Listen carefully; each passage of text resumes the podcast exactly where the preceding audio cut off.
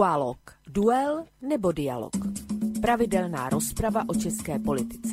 Vlk a Petr Žantovský na Slobodném vysielači. Dualog. Dualog. Dualog. Príjemný dobrý večer, vážení poslucháči. Vítajte pri počúvaní ďalšieho dielu relácie Dualog.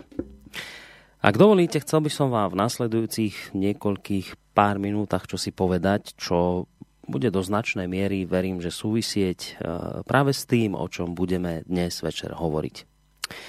Neviem, či viete, ale v Českej republike, keďže táto relácia je prevažne určená českému poslucháčovi, tak iste viete, ale pokiaľ nás počúvajú aj Slováci, a verím, že nás počúvajú, tak tí nemusia vedieť, že v posledných dňoch to v Českej republike vrie. Aj keď, dobré, možno slovko vrie je ešte zatiaľ stále prísilné, ale v každom prípade to, čo určite je pravdivým konštatovaním, je to, že polarizácia občanov Českej republiky je po posledných udalostiach ešte hlbšia, než bola doteraz.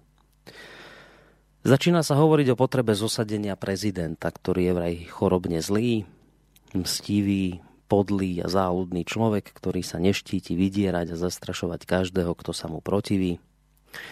Hovorí sa o neprípustnom poklonkovaní najvyšších predstaviteľov krajiny cudzej mocnosti. Hovorí sa o potrebe občianskej neposlušnosti, pretože sa vraj krajina pod súčasným vedením vydáva smerom na východ, na čo od občanov nezískala mandát. Všetko to odštartovala záležitosť, ktorá na prvý pohľad nikdy v sebe neskrývala takýto výbušný potenciál. Aspoň teda tak sa to na úvod nejavilo, ale tá realita je úplne iná. Nedávna návšteva tibetského duchovného vodcu Dalajlámu. To bola tá udalosť, ktorá následne spustila lavínu ďalších udalostí, ktoré, ako som už hovoril, rozdelili viac. Už aj tak dosť rozdelenú českú spoločnosť.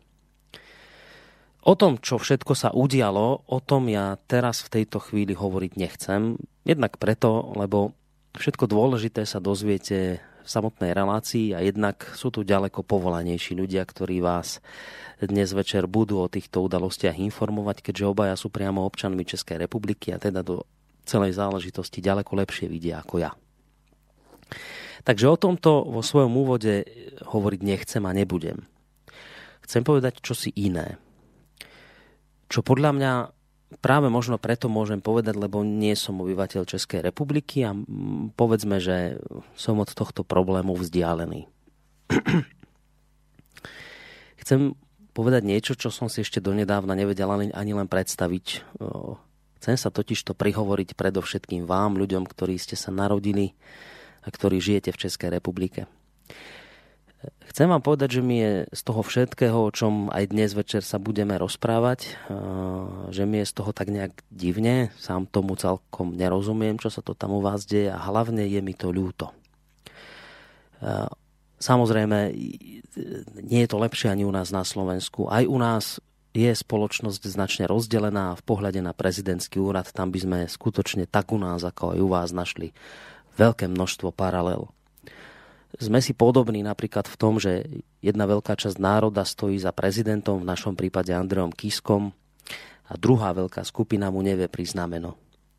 Presne tak, ako u vás za riekou Moravou je tamojší prezident Miloš Zeman pre jednu veľkú skupinu obyvateľov len obyčajný obmedzený hulvát, ktorého treba čím skôr zosadiť z jeho postu. No a iní obyvateľia zase v ňom vidia záchrancu pred chorobami súčasnej západnej civilizácie. Takže v tomto sme si viac menej zajedno. Avšak začínam mať pocit, ale ja sa môžem samozrejme v tom svojom odhade mýliť, že u vás tento hnev, alebo možno až nenávisť, začína už presahovať isté únosné medze. Začína sa u vás hovoriť o majdanizácii spoločnosti. A to iste uznáte, že nie je dobré, že ani vy sami sa nechcete vydať nejakou ukrajinskou cestou. Ale je to ešte niečo pre mňa znepokojujúcejšie a to je ctenie si ideálov a symbolov, ktoré sú akoby také základné kamene vašej krajiny a vašej identity. Mám pocit, že s týmito nedotknuteľnými vecami by sa nemalo hýbať a začína sa mi to tak javiť, že trošku sa s nimi začína hazardovať. Viete, ja si myslím, že keď niekto vyvesí veľké červené trenky na Pražský hrad, ktoré sa tam týčia namiesto štátnej zástavy, tak tým v skutočnosti neublížil ani tak samotnému prezidentovi, ako skôr zosmiešnil, zosmiešnil samotný národ. A hlavne pamiatku tých, ktorí pre tento národ v minulých stáročiach zomierali. Samozrejme, hnev je silná emócia. Môžete byť oprávnene nahnevaní na prezidenta a jeho kroky, ale, ale vybíjaním si zlosti na štátnych symboloch mám pocit, že sa nič nerieši. Podobne tak dvadsiateho ôsmeho október, alebo teda po vašom říjen. To je sviatok, ktorý ste si vy, obyvatelia Českej republiky, vždy viac cenili ako my tu na Slovensku. A tak ste sa na rozdiel od nás aj tento rok zišli na námestiach. Ale úprimne, ruku na srdce, koľkí ste tam boli tento rok kvôli samotnému sviatku a kvôli odkazu, ktorý sa s ním spája? Koľkí ste boli na námestiach kvôli dvadsiatemu ôsmemu říjnu? Ja mám potrebu ešte povedať jednu vec. Nie je tomu tak dávno, čo som bol vôbec po prvýkrát v mojom živote v Prahe.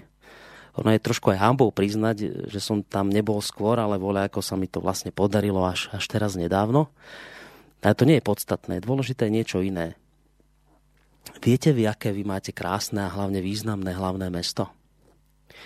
Keď som sa prechádzal po Staromestskom námestí, keď som si pozeral sochy na Karlovom moste, keď som stál pred sochou Václava na vašom Václaváku, keď som bol na Hračanoch a v chráme svätého Víta, keď som stál pred Betlémskou kaplí, v ktorej kázal majster Ján Hus, kde si tam som pochopil, na akú slávnu minulosť sa vy, obyvatelia Českej republiky, môžete kedykoľvek odvolať. Áno, aj my Slováci máme svoju históriu, na ktorú môžeme a máme byť právom hrdí. Lenže obdobie, ktoré nás naplňa hrdosťou, siaha kam si buď hlboko veľmi do minulosti, do obdobia Veľkej Moravy, čo uznáte, že bolo predsa len veľmi, veľmi ďaleko, alebo naopak do obdobia nedávneho, kde si do devätnásteho storočia, keď sa počas ťažkej maďarizácie Štúrovci pustili do národno-emancipačného hnutia. Lenže medzi týmito dvomi pre nás heroickými obdobiami, medzi to Veľkou Moravou a medzi devätnástym storočím máme obrovskú čiernu dieru. Takú tú uhorskú, na ktorú my nespomíname v dobrom. A prečo to vlastne všetko v úvode dnešnej relácie hovorím? Nuž preto, lebo v časoch, keď naši predkovia, teda u nás na Slovensku, žili v mnohonárodnostnom zväzku a slúžili cudzím záujmom, vy ste v tej dobe mali vlastných kráľov. Vy ste v dobách Jana Husa boli silným a obávaným národom, ktorý bol schopný postaviť do pozoru aj Nemcov.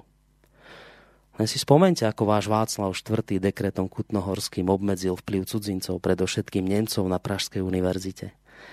A takto by som samozrejme mohol vo výpočtoch slávnych udalostí vašej vlastnej histórie pokračovať ďalej, ale to nie je potrebné, pretože verím, že vy sami to viete ďaleko lepšie ako ja. Ja som vlastne týmto všetkým chcem povedať len to, že vy máte byť právom na čo hrdí a podľa tohto by ste sa mali aj správať. Či už jednáte s Čínou, alebo s vlastným prezidentom. A ak máte oprávnený dôvod na hnev, tak sa hnevajte, ale myslím si, že by ste pritom nikdy nemali zabudnúť na to, kým ste, a to ani v čase, keď sa budete medzi sebou veľmi hádať. Toto som si považoval akoby za potrebné povedať v úvode dnešnej relácie Dualog. V tejto chvíli by som už rád odovzdal slovo alebo privítal dvoch pánov, s ktorými je táto relácia mimoriadne úzko prepojená. Prvým z nich v tomto prípade dnes bude teda vysokoškolský pedagóg, žurnalista Petr Žantovský. Petr, počujeme sa? Dobrý večer. Haló? No nepočujeme. To je, to je zvláštne zistenie, že s Petrom sa nepočujeme a neviem teraz prečo. Tak zistíme, či počujeme aspoň Vlka. Vlku? Haló? Já tě zdravím, já tě zdravím, Borisy, zdravím tebe, zdravím všechny posluchačky a posluchače Slobodného vysielača, ať už jsou na země kvůli kdekoliv. Mm. Přeju jim dobrý večer a samozřejmě zdravím i nepřítomného Petra Žantovského. Ne, ja už som zistil, kde je chyba. Ďakujem ti veľmi pekne. Peter si totiž to vymenil počítače. On ma v tejto chvíli počuje, ale Peťo, ty tým, že si pri tom novom počítači, tam zrejme si za takým tým klasickým veľkým počítačom, kde nemáš mikrofón. Takže my musíme urobiť takú vec, že ty sa musíš dať k tomu starému počítaču, kde si bol predtým a budeme ťa počuť, lebo pri tom starom to si bol na notebooku, ktorý má v sebe zabudovaný mikrofón. Takže tak či onak musíme ísť na tú pôvodnú verziu, teda cez starý počítač. Takže urobíme to teraz tak, že aby sme zbytočne nestrácali čas, ja teraz pustím nejakú pesničku nepodstatnú, iba na ten čas, kým ti, Peťo, zavolám na starý počítač, kým sa spojím aj s tebou, aj s Vlkom a potom naozaj už pôjdeme do debatky. Takže chvíľočku nám ešte, vážení poslucháči, dajte čas, lebo vznikla takáto technická chyba, ale verím, že ju za malú chvíľku odstránime. Takže ideme sa do toho pustiť.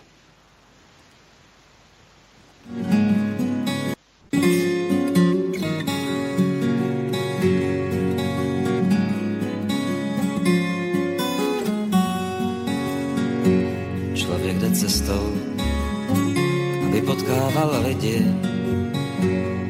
A když je potká, tak musí zas jít. Když je pozná, tak dělá, že nevidí, neboť kdyby se zastavil, tak nemohl vidět. Tak se to v životě střídá, vzestup, úpadek, bída, ohlédneš se za štěstím a vidíš jen jeho záda. Tak se to v životě střídá, vzestup, úpadek, bída, tak se to v životě jak vrabci na plotě hádá.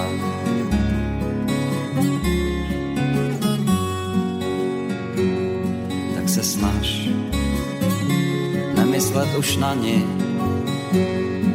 tak se snaž. Tak to smaž, proč to děláš dlani, tak to smaž. Jsem dostal pusu od děvčete, také jsem sháněl bompavy a dneska chodíme každý zvlášť po světě, spolu jsme si ten svět malovali. Tak se to v životě střídá, vzestup, úpadek, bída, ohlédneš se za štěstím a vidíš jen jeho záda. Tak se to v životě střídá, vzestup, úpadek, bída, tak se to v životě jak vrabci na plotě hádá.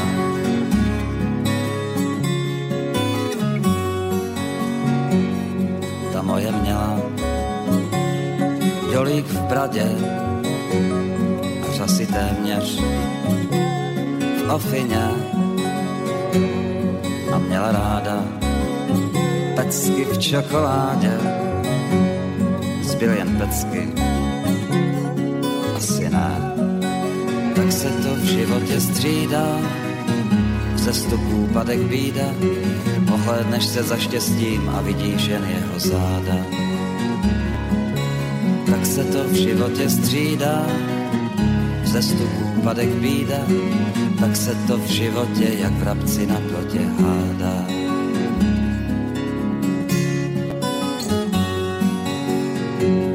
Člověk jde cestou, aby potkávala lidi. Když je potká, tak musí zasvět. A když je pozná, tak dělá, že nevidí. Neboť kdyby se zastavil, tak nemohl být. Tak se to v životě střídá, vzestup, úpadek, bída, ohlédneš se za štěstím a vidíš jen jeho záda. Tak se to v životě střídá, vzestup, úpadek, bída, tak se to v životě jak vrabci na plotě hádá. Tak se snaž nemyslet už na ně,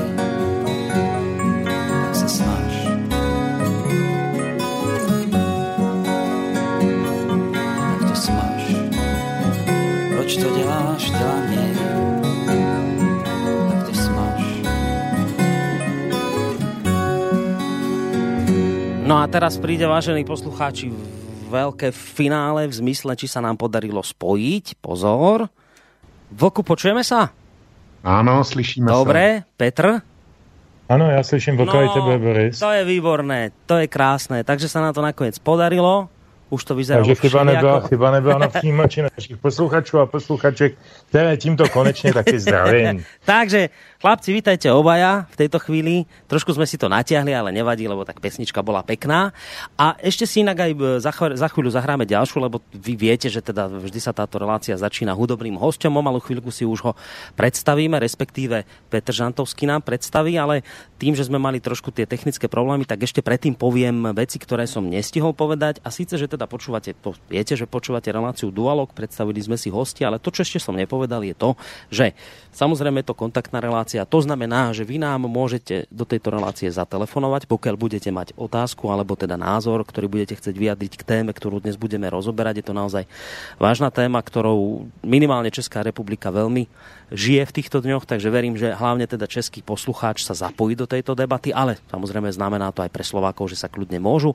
Telefón nula štyridsaťosem tristoosemdesiatjeden nula jeden, mail studio zavináč slobodnyvysielac bodka es ká, alebo takisto nám môžete položiť nejakú otázku cez našu internetovú stránku, keď kliknete na zelené tlačítko Otázka do štúdia. Spolu s pánmi vám predstavenými hostiami, teda vám nerušené počúvanie praje aj Boris Koroni. Tak, nezdržiavajme sa, Peťo. Čo nám si dnes namixoval, akého hudobného hostia budeme dnes večer počúvať? Já ti stejně, Boris, musím ještě trošku vzít uh, vítr z plachet, když dovolíš. Slyšíme se stále mm-hmm, ještě, mm-hmm. jo? Slyšíme. Slyšíme, výborně, tak už se nebudu ptát. Kdybyste mě neslyšeli, tak se hoši ozvěte. Uh, ne, ty jsi na, na začátku měl tak uh, krásný úvodní slovo, jako za ten uh, půl rok, co to děláme, snad nepamatuju. Uh, musím říct, a teď bez legrace, že jsi mě dojal. Protože věty, které si říkal, byly neuvěřitelně úžasný, neuvěřitelně státotvorný. Věty, které jsem o našem vlastním státním svátku a o našich vlastních důležitých okamžicích od Čechů neslyšel strašně dávno. A zaskočilo mě, že to slyším po tolika letech z úst přítele ze Slovenska. Ne, já jsem ti za to velmi vděčný, děkuji ti za to. E, opravdu si mě dojal. Možná, že jsem s některými detaily tam e, trošku mohl polemizovat a k tomu se dostanu později, ale ta slova o tom, jak bychom si měli vážit věcí, které máme za sebou, které stvoří naši historii, a ta historie není úplně neslávná, tak to je něco, co si myslím, že je základním problémem české společnosti, že si velmi málo vážíme toho, co jsme dokázali. A možná, že si časem v průběhu tohoto pořadu řekneme, proč to je, já na to nějaké odpovědi mám. Mm. Takže děkuji, Boris. No, prosím, však já jsem velmi rád, pokiaľ to teda zarezonovalo. A teď ta písnička. A teď ta písnička. No, tak já jsem vybral na dnešek písničky písničkáře Jardy Svobody, který je znám ze skupiny Trabant, což není to auto, ale Trabant na konci. Je to kapela, která existuje asi dvacet let, v českém kontextu taková polkroková. A tohle je jeho první vlastně solové album, který se jmenuje Solo, vyšlo letos. Hrajou tam s ním asi jenom dva hudebníci, velmi komorní. A je taková, taková šanzonová ta deska, taková niterná. Takže si myslím, že se bude dost hodit k tomu dnešnímu tématu. Já bych zkusil možná dneska e, začít písničkou, která se jmenuje Moje volba, protože to je možná téma, o kterém budeme hodně mluvit. Je to v seznamu písniček číslo dvě, ale dal bych ji na začátek. Mám to nastavené, Moje volba, a ještě zopakovanie, teda protagonista hlavný Jarda Svoboda dnes večer. Tak. tak. To sú tie základné informácie k hudobnému hosťovi a teraz si ideme vypočuť jeho tvorbu a po tejto úvodnej pesničke teda sa pustíme do debaty. Říkali mi, když přiložíš ruku k dílu, pozádně se do svý práce zapsáhneš, a když napneš všechnu svoji sílu, v životě to možná někam dotáhneš. Jenomže já nechci tahat nic a nikam, tahat to je přece práce pro voli.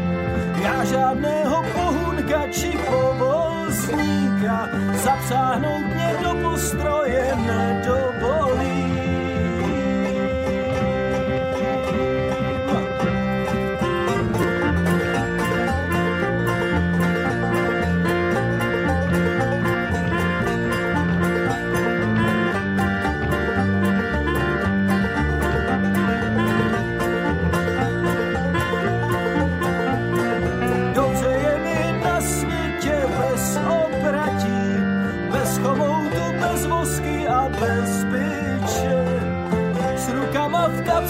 Se po cestě klátím a netoužím po nikom a po ničem.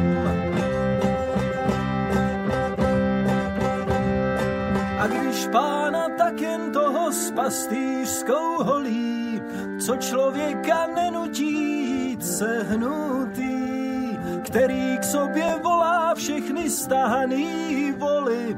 Pojďte ke mně, dám vám odpočinutí.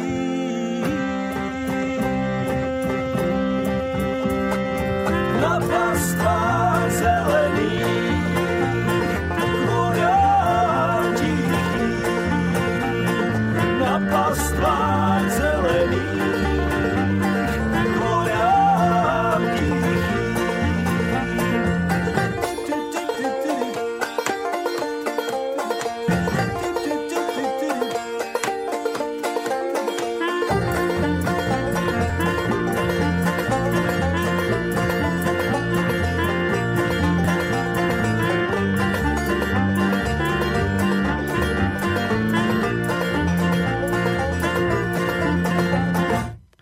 Príjemný dobrý večer, vážení poslucháči. Vítajte pri počúvaní relácie Dualog. V tejto chvíli sa vám spoza mikrofónu prihovára Boris Koroni. Na Skype máme dvoch hostí, pravidelných hostí tejto relácie, Petra Žantovského a Vlka z portálu Vlkovo bloguje. Po teda tých úvodných technických problémoch verím, že už teda všetko funguje ako má. Vlku, počujeme sa? Ano, jsem tady. Dobre, si tady. E, Borisi, já si, to, já si to slovo ještě chviličku nechám, taky s dovolením. Protože Petr Žantovský tě pochválil za to e, úvodní slovo. To bylo opravdu náramný. A já si dovolím posluchačům něco přečíst. Včera e, v hlavním článku Kosy by, byla, povolen, byla puštěná diskuze, kdo by byl asi tak vhodným kandidátem na příštího prezidenta České republiky. A kolega Vidlák, což je jeden z, dejme tomu, tří naprosto nejlepších autorů, který na Kosu e, píšou, tak tento pán napsal toto. Mně by se jako prezident líbil Boris Korony. Stálo by to i za změnu ústavy, když je Slovák. Představ, e, představte si prezidenta, který neskáče do řeči, vyslechne každého, dokonce i Kotlebu, má pěkný hlas. To by se mohlo líbit paní mámám, vypadá dobře a má odvahu jít do v podstatě ztracených projektů a ještě z nich něco vydupat. Ten by mohl zbližovat a sjednocovat, ne? Čili toto usoudil kolega Vidlák, což skutečně není, není jen tak někdo na Kose. Jo? To, je, to je prostě excelentní autor, píše velmi stručně, ale velmi, velmi trefně, já mu to hrozně závidím. A vyslovil, vyslovil tenhle názor. A proč ho čtu? Protože ty si tím úvodním slovem potvrdil, že měl opět správný odhad. A já bych tě jako, jako českého prezidenta chtěl taky. No, já si už myslím, že teraz preháňame trošku, ale je to strašně no, milé, jako to sa mi dobre počúvať. To je realita tohle. Že by som bol teda prezidentom Českej republiky, neviem, ako by to nakoniec dopadlo, ale ďakujem vám veľmi pekne aj za tieto Boris, pekné... Promiň, promiň, ale máme tady místopředsedu vlády, ten je také slovenského původu, tak no. Proč by nemáme pražskou primátorku, která je Slovenka? Ja myslím, že to by celkom nebolo nič proti ničemu. Dobre, tak ďakujem pekne zase z vašej strany za tento milý úvod, ktorý ste sem obaja pridali. No ale teraz napriek všetkým týmto milým veciam poďme k téme teda. Uh, ja viem, že ľudia, teda, ktorí počúvajú túto reláciu z Českej republiky, tak veľmi dobre vedia, čo sa deje, ale rátajme s tým, že v tejto chvíli, keďže vysielame zo Slovenska, tak aj veľa Slovákov počúva, ktorí možno ne, nemusia mať až také celkom presné tie, tie základné informácie, čo sa to vlastne udialo u vás za tie posledné dni.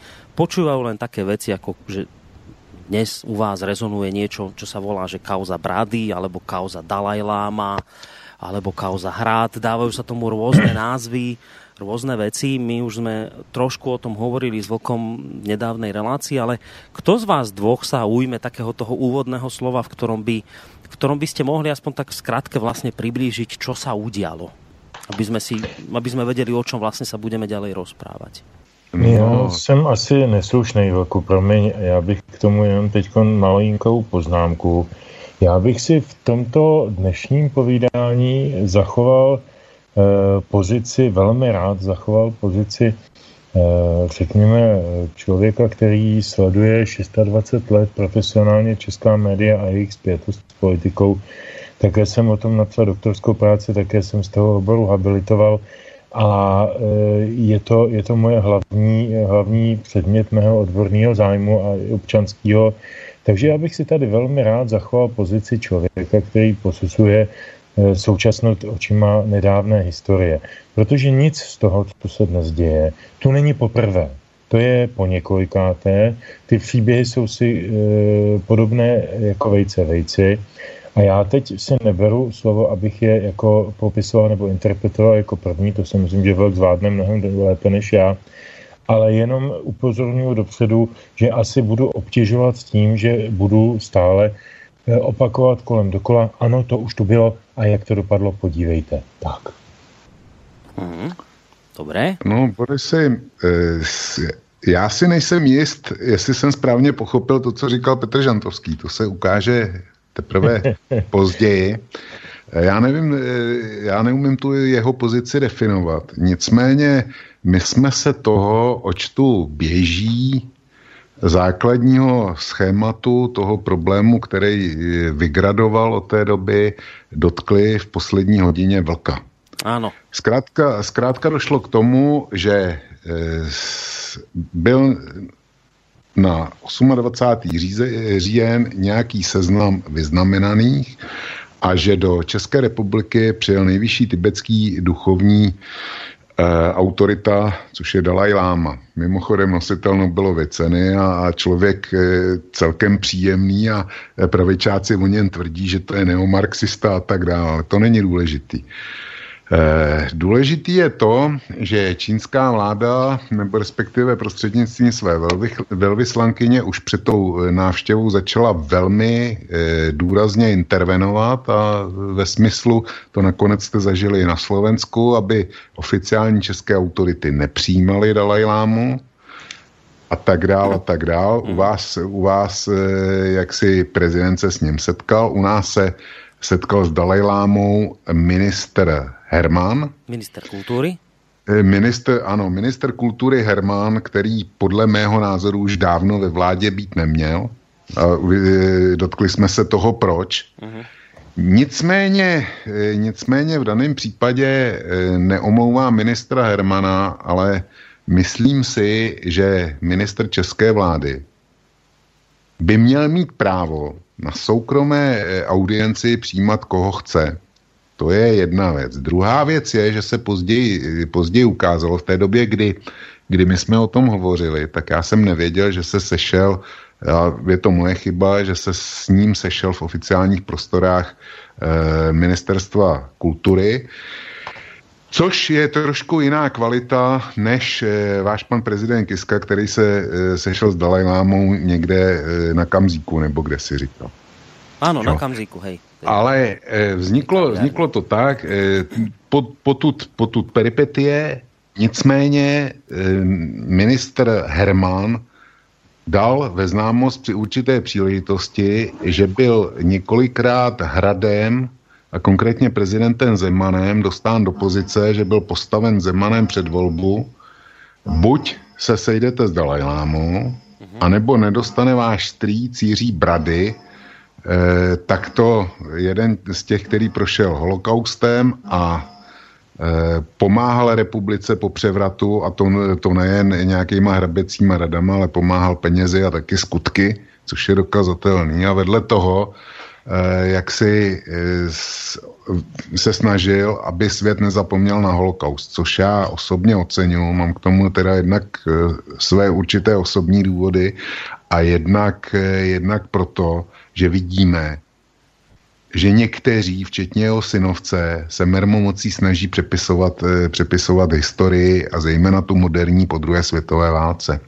Čili jeho strýc dělal podle mě práci, za kterou Metál dostat rozhodně měl.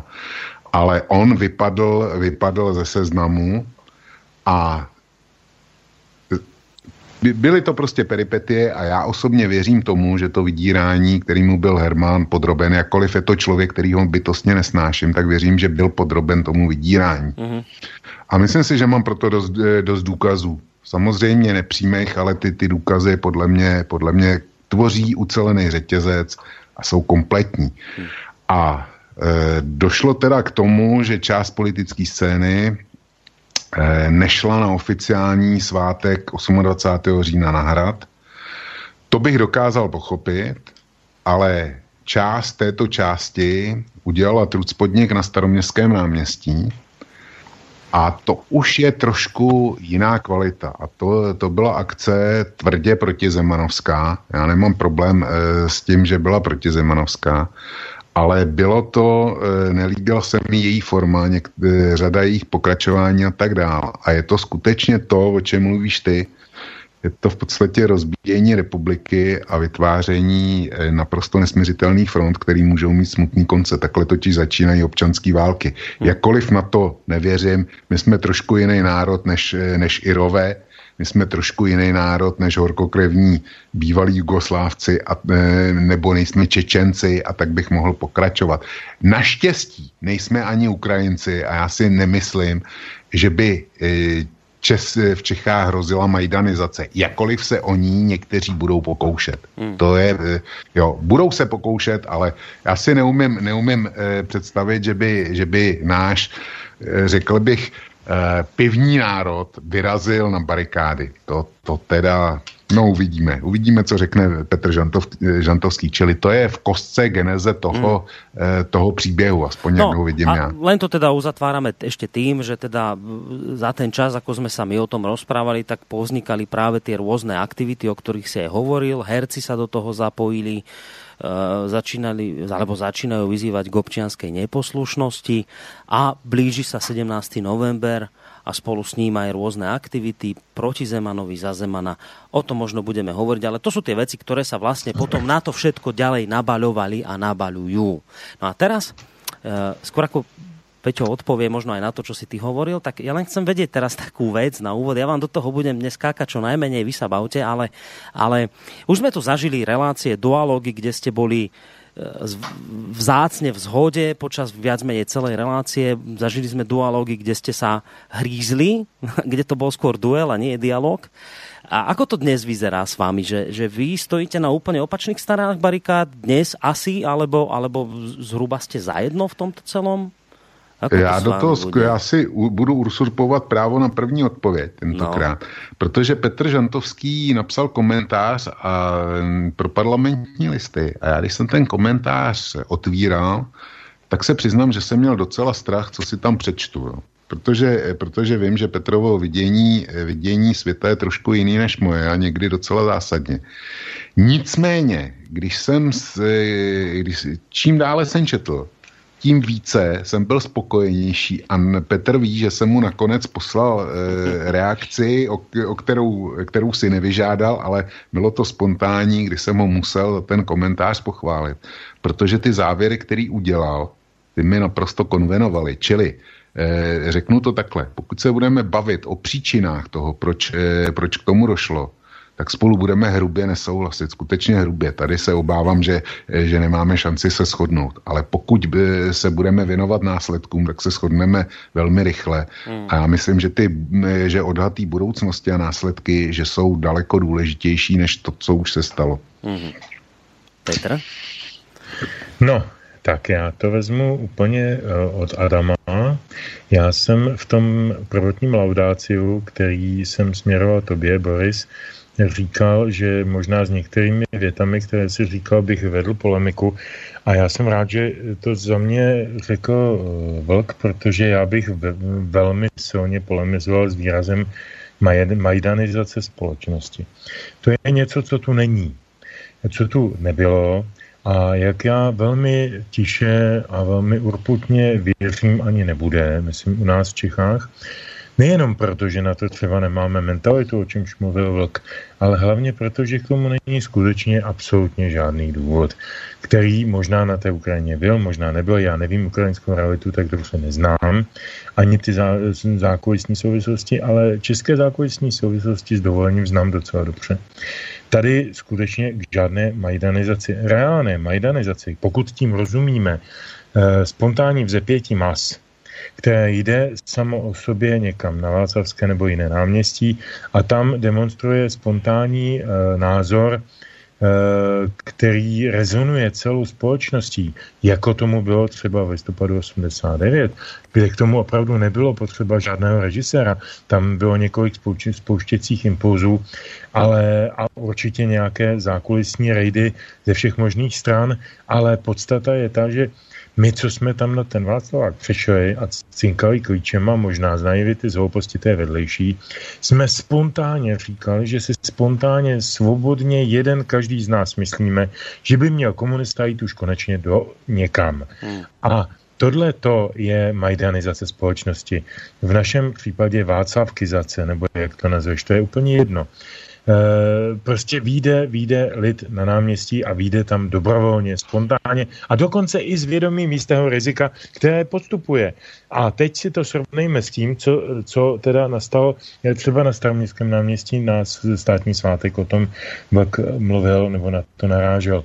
No tam přišli nějací občané, nebylo jich asi patnáct tisíc podle údajů ministerstva vnitra a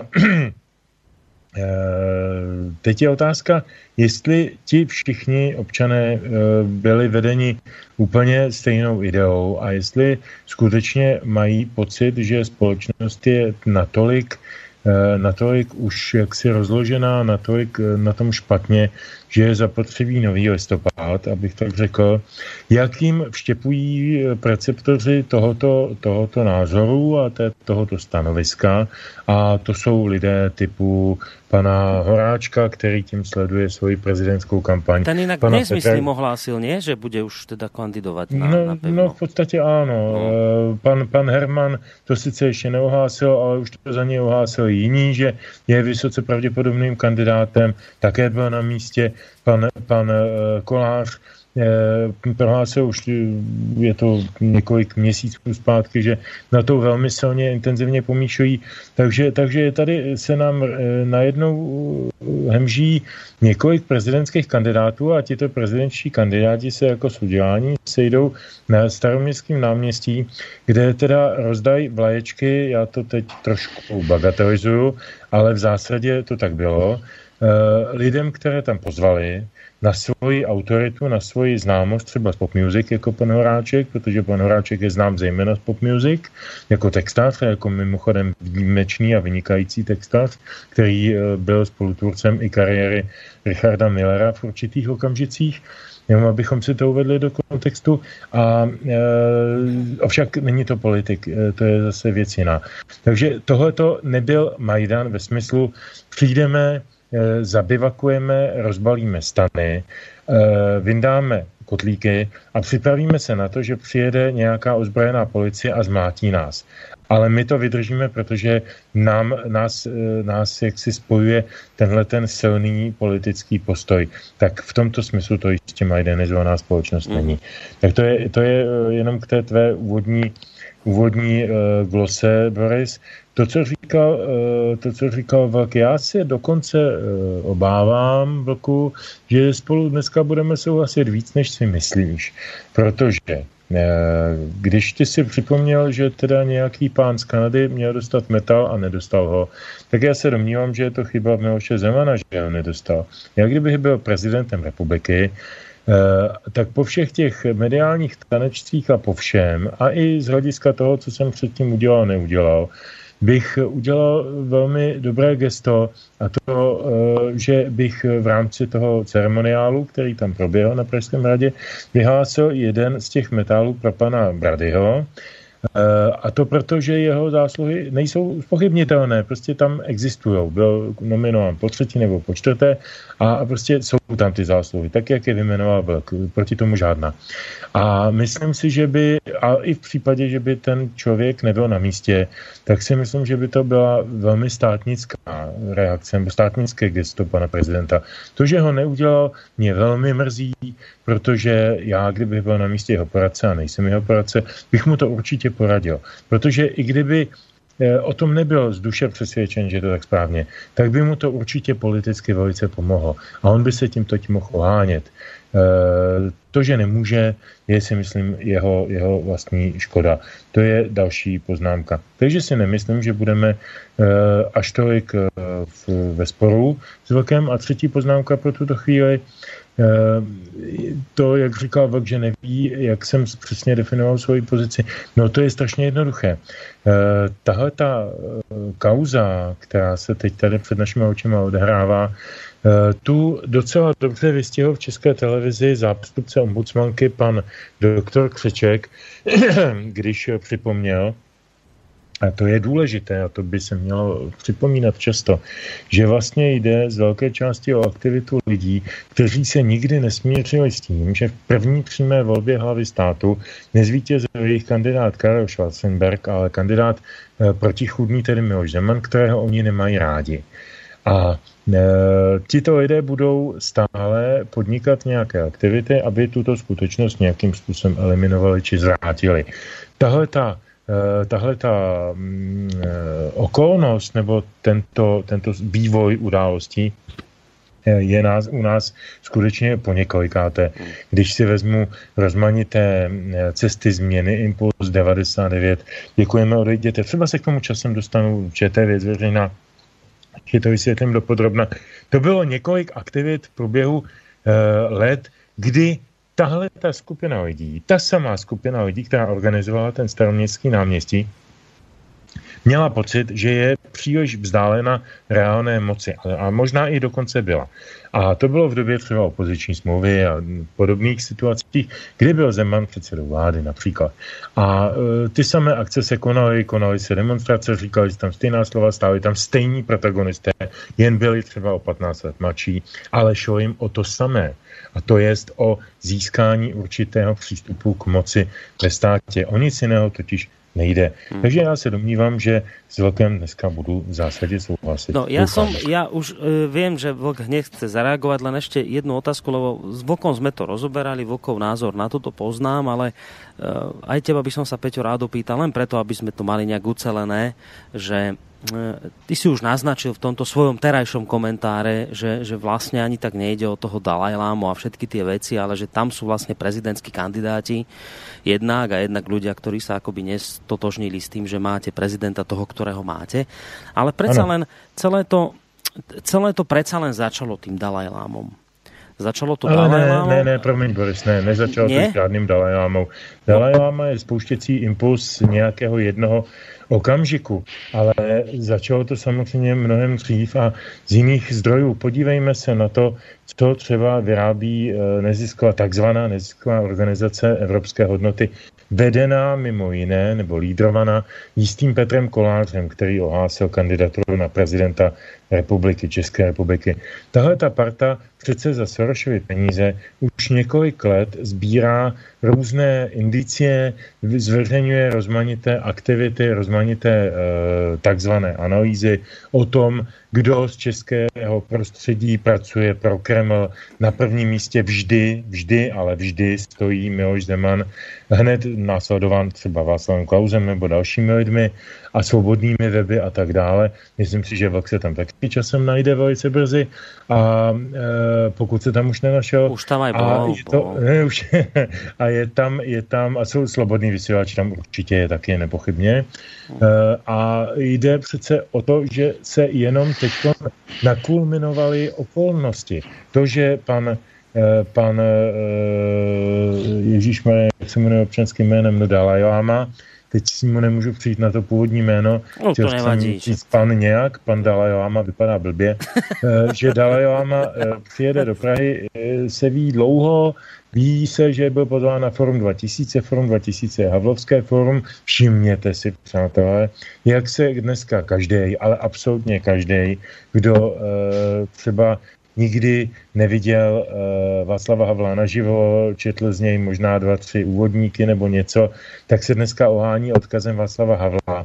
To je nechutný. To je vysloveně postmortální nechutenství, který se tady odehrává tanec na kostech Václava Havla a jeho jménem se tady vedou nějaké boje, což je, což je jedna velmi odporná věc, která ovšem tímhle vším prorůstá, protože ten Havel je jakoby zdůvodněním toho všeho, jakoby omilostněním, jakoby etickým imperativem a vysvětlením všech těchto aktivit, které nejsou etické ani pramálo. Takže to, že bude Dalai Lama na Foru dva tisíce, který kdysi založil Havel, se vědělo, takže se samozřejmě bylo dost času na to připravit půdu, e, jako aby se z toho vytvořila kauza. To, že dneska vykřikuje pan Bartoška e, s panem, s panem Dickem na televizních obrazovkách, e, pojďte občané stávkovat, e, udělejte občanský neklid, dvacátého osmého října to začalo, sedmnáctého listopadu to vykulminuje, no tak e, to samozřejmě také není náhoda, všechny tyto data, a to konec konců Vlk už říkal, jsou úžasnýma záminkama k nějakému dění. Vždycky byla tato data záminkama k nějakému dění v tom období po roce osmdesát devět, kdy vlastně stále spolu soupeří ty dva základní mocenské názory. Hmm. Demokracie nebo elitokracie. O tom to je. Dobre, takhle to stojí a málo kto to takhle pojmenoval. Dobre, Peťo, vravíš, že teda ešte chvíľku, ešte mi chvíľočku, Vlk, daj, viem že, viem, že chceš reagovať, ale ešte mi chvíľku daj, len k tomuto sa chcem dostať, že vravíš, Peťo, že, že nebolo to Dalaj Lámom, Dalaj Láma bol len akoby taký spúšťač, ktorý už zámienka, nahro... zámienka, zámienka, ktorú zámienka. Tu, ktorá tú nahromadenú energiu, proste ten ventil otvoril a ide pára, dobre, ale ja sa chcem spýtať... Prvný, Boris, ja si dokonce myslím, aniž bych k tomu měl nejaký písemný podklad, ale analýza těch všech situací, které se odehrály, mi napovídá, že to, že se s ním pan ministr setkal na ministerstvu a ne v restauraci, tak jako váš prezident, nebyla náhoda, že to byl záměr. No, aby se vyvolal ten spor. To sú tie veci, ktoré sa ťa chcem spýtať. Dve veci sa ťa chcem spýtať. Poprvé, podľa teba, mal právo, alebo mohol sa stretnúť minister kultúry s Dalajlámom, alebo ti to ako, tebe ako osobe vadí? To je prvá otázka. A druhá, čo vravíš na tú aktivitu najvyšších ústavných činiteľov a teda ten ich otvorený list, ktorý, alebo teda dopis napísali, že teda stoja za jednotou činov? Toto ma ešte zaujíma. Viem, že, viem, že asi o tom veľa nechceš hovoriť, lebo vravíš, že to nie je naozajstný dôvod a tak, ale predsa ma len zaujíma, lebo s Vlkom sme sa o tom bavili, Vlkov názor na toto poznáme, ale tvoj nie. Tak ma len zaujíma tieto dve veci. Herman a stretnutie s Dalajlámom a potom tá, tá, tá reakcia vašich ústavných činiteľov. Či to bolo v poriadku podľa teba? Tak, když si vezmu per partes, tak pan ministr Herman se sešel s Dalajlámou a na to má svaté právo. Já bych byl první, kdo by se byl za jeho právo setkat se s kýmkoliv tohoto druhu. Tím spíš, že Herman je bývalý kněz a tudíž tedy k té duchovní oblasti má nějaký, řekněme, lepší vztah nebo unikátnější, to je celkem jedno. Má na to právo, je to občance z České republiky a disponuje všemi právy a svobodami jako každý, jako ty, nebo respektive v tomto případě Vlk nebo já, ty v případě slovenském, máte právo se sejít s kým chcete, pokud to není v kolizi se zákonem. Jiná věc je, jestli pan ministr Herman je opravdu tak strašně hloupý, že neví, že setkání s hlavou protičínské nebo oficiální opozice proti stávající čínské, čínskému vedení komunistickému na půdě vládního úřadu je diplomatický problém. Pokud je tak hloupý a neví to, tak tam nemá co dělat na tom ministerstvu. Pokud to udělá záměrně, a já si myslím, že to udělá záměrně, tak si myslím, že tam také nemá co dělat na tom ministerstvu, protože udělal veliký podraz na vlastního šéfa, na pana Sobotku a na celou vládu, protože toto se nedělá. Jako všichni přeci víme, a zejména ministři vlády musí vědět, že některé země na světě mají nějaká specifická, specifické parametry. Když přijal, přijal čínského prezidenta, přijala britská královna. Bylo to s obrovskými intrádami, s obrovskými vlajkami všude po celém Londýně, od Heathrow až po, po Westminster. A, a nikdo v Londýně nevyvěsil tibetskou vlajku. Prostě proto, že to se nedělá. Tohle je náš host a my toho hosta, když víme, že je na to citlivý, nebudeme přece zbytečně urážet. Jo, až odjede, tak samozřejmě budeme vedle toho mluvit a možná i na něj, konec konců, mluvit o těch lidských právech a o tom, jestli si uvědomuje, že třeba jako lidská práva tibetských lámů nejsou úplně v pořádku. To je jiná věc, ale primárně asijská mentalita a speciálně čínská, východoasijská, japonská, čínská, buddhistická mentalita je úplně jiná, než si umíme představit. A od toho je, je ten ministrem nebo diplomatem, aby to, aby to měl zvládnutý. To je základní škola. Takže pokud to pan ministr Herman neumí, tak ať jde e, dělat kaplana do tábora, kde začínal kdysi dávno, po té, co za komunismu vystudoval bohoslovectví. To je jedna odpověď. Druhá odpověď. E, já si myslím, že ta reakce těch čtyř ústavních činitelů byla právě reakcí tady na to. Oni se potřebovali nějakým způsobem distancovat od toho, co udělal ministr vlády, e, protože to byl diplomatický přešlap. Jestli to udělali správně nebo ne, neumím posoudit. Opravdu to neumím posoudit. Jestli se to mělo zveřejnit tak či onak, neumím posoudit. Pokud se domluvili na tom, že se to nemá zveřejnit, tak to zveřejněno být nemělo. Ale chápu, že se potřebovali se svým nějakým diplomatickým partnerem, v tomto případě Čínskou republikou, sejít na nějakém smírném, smírném stanovisku. Na druhou stranu bych asi říkal, že mně přijde přešlap ze strany čínské, že tam odmítli přijmout ministra Jurečku jenom proto, že že se chová stejně jako Herman, protože už to bylo po té omluvě. A to mně přijde jako zase už trošku vydírání z čínské strany a v tom smyslu si myslím, že zase je na čínské straně míček. Na druhou stranu porovnejme si čínskou a naši ekonomiku. Tak, Vlku, teraz môžeš, nech sa páči. Viem, že chceš na relácii reagovať. No, ja toho mám hodně teďko. No, veď práve. Ja začnu od konce, to je... Protože to si pamatuju, to ostatní si nejsem jistý, co všechno chci říct, jestli si pamatuju, už jsem přece jenom starší pán. Takže, pokud jde, pokud jde o, tu, o tu reakci, pet, tam byl jeden zajímavý moment, ten eh, dopis čtyř, to měl být tajný dokument a Hrad nedodržel smlouvu, to znamená kancelář, eh, nedodržel dohodu, to znamená kancelář prezidenta republiky. A okamžitě, jakmile to bylo podepsáno, to vyvěsili na své webové stránky. Já si nemůžu pomoct, tohle byl, tohle byl naprosto těžký podraz. Tím pro mě není ten dopis čtyř méně odporný. Jo. Není méně odporný, ale já, já si troufnu předjímat, že kdyby Hrad nebyl, nebyl slíbil, že to utají, tak si troufnu říct, že by, že by ten dokument nebyl podepsán ani předsedou vlády, ani předsedou parlamentu, ani předsedou senátu. Prostě ti by si uvědomili naprostou politickou sebevražednost toho dokumentu, pokud, pokud vejde ve známost vnitropoliticky. Prostě sociální demokracie tohle pohřbí. Já, já, já jsem si tím naprosto jistý, protože Babišovo mediální kombajn To, to, roz, to rozmázne tak, jak jenom bude moct, až dojde na volební kampaň. To je jedna poznámka. Druhá poznámka je, že já jsem marně pátral po tom, kdy čtyři nejvyšší představitelé vlády vůči jiné vládě dobrovolně, aniž by to Vyžado, vyžadovala nějaká situace typu vstoupení do Evropské unie nebo připojení se k NATO, něco podobného, kdy naposled podobný dokument vznikl. A já jsem na žádnej jiný nenarazil, než na dokumenty ze srpna šedesát osm. Znova opakuju, podpisy čtyř nejvyšších ústavních činitelů, naposled téhle republice podle mých zjištění, ale nemusí být, nemusí být přesné, ty se tady objevily v roce šedesát osm. Čili jestli někdo... Teda jako pozývací dopisy? Pre...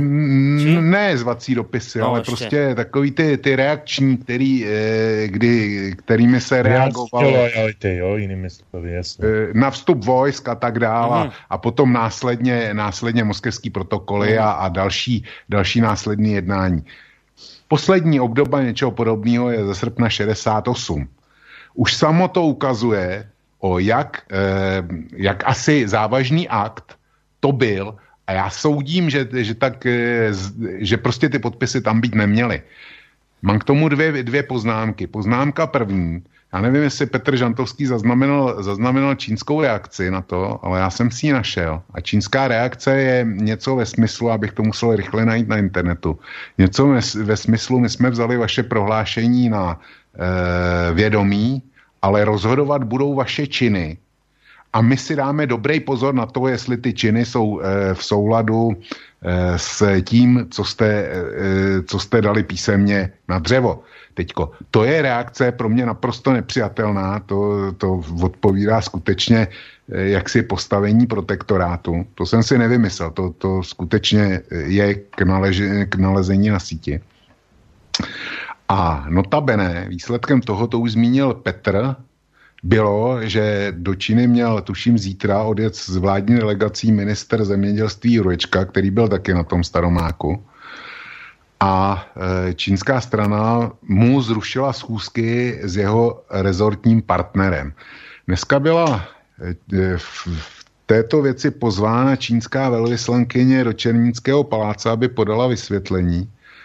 A ona žádné vysvětlení neměla, prostě neměla a prohlásila jenom, že bude pozván jindy. A e, zvláštní na tom je to, že s velvyslankyní nejednal, nejednal ani ministr zahraničí, ale jednal s ní jeho náměstek Tlapa. A což je pro mě přesně ta úroveň. Čína chtěla nějaký písemný projev, to je bez debaty. Ale ten písemný projev měl podepsat náměstek ministra Zaorálka Tlapa. Měl ho doručit čínskému, čínské velvyslankyni a tím celou záležitost považovat za skončenou. Notabene Hinek Moníček, což je šéf eh, zahraničního odboru kanceláře prezidenta republiky, ten byl přímo v České televizi na toto dotázán, jestli by to bylo stačilo, hned asi den nebo dva potom, co, eh, co ten dopis čtyř byl odeslán. A on konstatoval ano, že toto byla možnost. A nepochybně Nepochybně v tomto směru konzultoval s prezidentem republiky. Přesto Hrad zatlačil na to, aby, aby to podepsali všichni čtyři. Přesto Hrad prohlásil, že ten dokument bude utajený a přesto se to objevilo na jeho webu. Tolik poznámka jedna. Petr Žantovský říkal, a já s ním vřele souhlasím, že kdyby byl poradcem prezidenta Zemana, že by mu byl poradil, aby pan Brady vyznamenání dostal. Já bych mu to poradil taky, ale Petře, my dva nejsme nic. Jo. Eh, on mu to podle mě poradil i, i předseda ústavního soudu Pavel Rychecký a to je, to je trochu jiný kalibr než my dva. A přesto prezident Zeman na to nereagoval.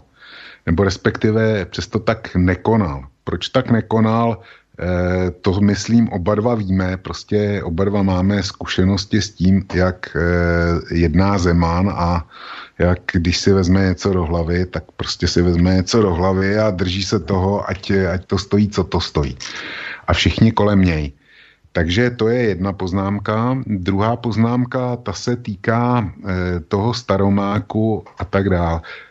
Když shrnu to, co si říká, tak ten závěr je, že to je opět opakovaná akce těch samých, kteří už to dělají, jako věčný boj se Zemanem, ty říkáš dvacet let, ale nejméně od teda e, duelu Schwarzenberg-Zeman v poslední, e, v poslední prezidentské volbě z druhého kola.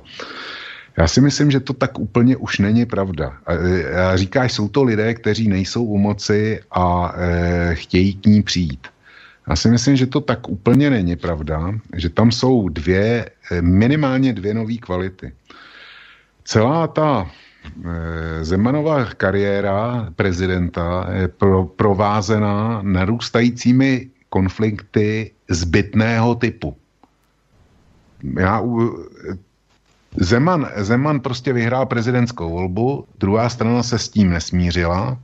Zeman prohlásil, že bude prezidentem, hodlá být prezidentem všech i těch, kteří ho nevolili.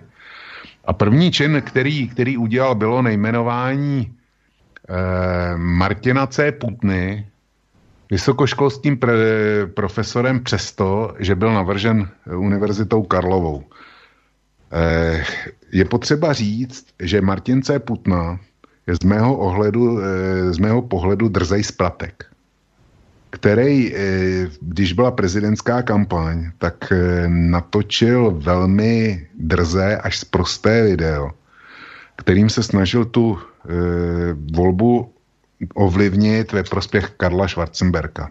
Chápu nechoť Miloše Zemana k tomuto, k tomuto pánovi, ale na druhé straně, jestliže byl seznán Univerzitou Karlovou hoden profesorské hodnosti a prezident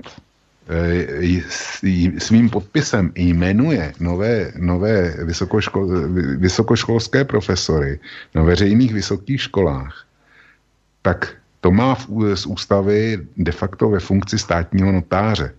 Prostě ověřitele, ověřitele podpisu. Ale jemu rozhodně nepřísluší, až na naprosto výjimečné případy, posuzovat vhodnost či nevhodnost navrženého kandidáta. Na tom se snad shodneme. Přesto to Zeman udělal. Za Putnu se postavili tenkrát dva rektoři veřejných univerzit a bylo z toho poměrně velký zle a Zeman na to reagoval tak, že na nejbližší dvacátého osmého října prostě ty dva rektory na hrad nepozval, kteří mu byli protivní a zastali se Putny. To byla obrovská chyba. Samozřejmě, že na to reagovali další eh, rektoři veřejných vysokých škol a nejenom oni, reagovala na to i část politické reprezentace, která přestala na hra docházet a tím pádem se eskalovalo napětí, ale těch kroků bylo víc. Čili dneska už to nejsou jenom ti, kteří, kteří byli na straně Karla Schwarzenberga a jeho, militan, jeho militantní zastánci jako Kocáb a zmíněný Kolář a tak dál. Kolář je marginální figura a jeho naděje na to, že, budou, že, že by někdy mohl být českým prezidentem, jsou asi stejně velký, jako že, Bory, že Boris Korony bude prezidentem nikoliv, nikoliv českým, ale americkým. Jo. Není to úplně vyloučený, ale silně nepravděpodobný. Takže, takže tyhle koloritní figurky Petra Koláře a koloritní podniky evropských hodnot bych vynechal. Ku podivu já a můj blog zatím, aspoň co já vím, na jejich seznamu nejsme. Docela mě to překvapilo, ale jestli se tam dostanu nebo ne, to nechám na nich a popravdě řečeno je mi to jedno. Jo, to, ty, ty mě vůbec nevzrušují. A teďko tam druhá kvalita je, že toho podniku na Staroměstském náměstí se zúčastnili reální držitelé moci. Tam vystoupil Herman, tam vystoupil eh, pan Jurečka, eh, tam organizoval to pan Gazdík, co je pan Gazdík je místopředseda parlamentu a je to podle mě nová nadcházející politická hvězda v České republice a jeden z vítězů celé té aféry.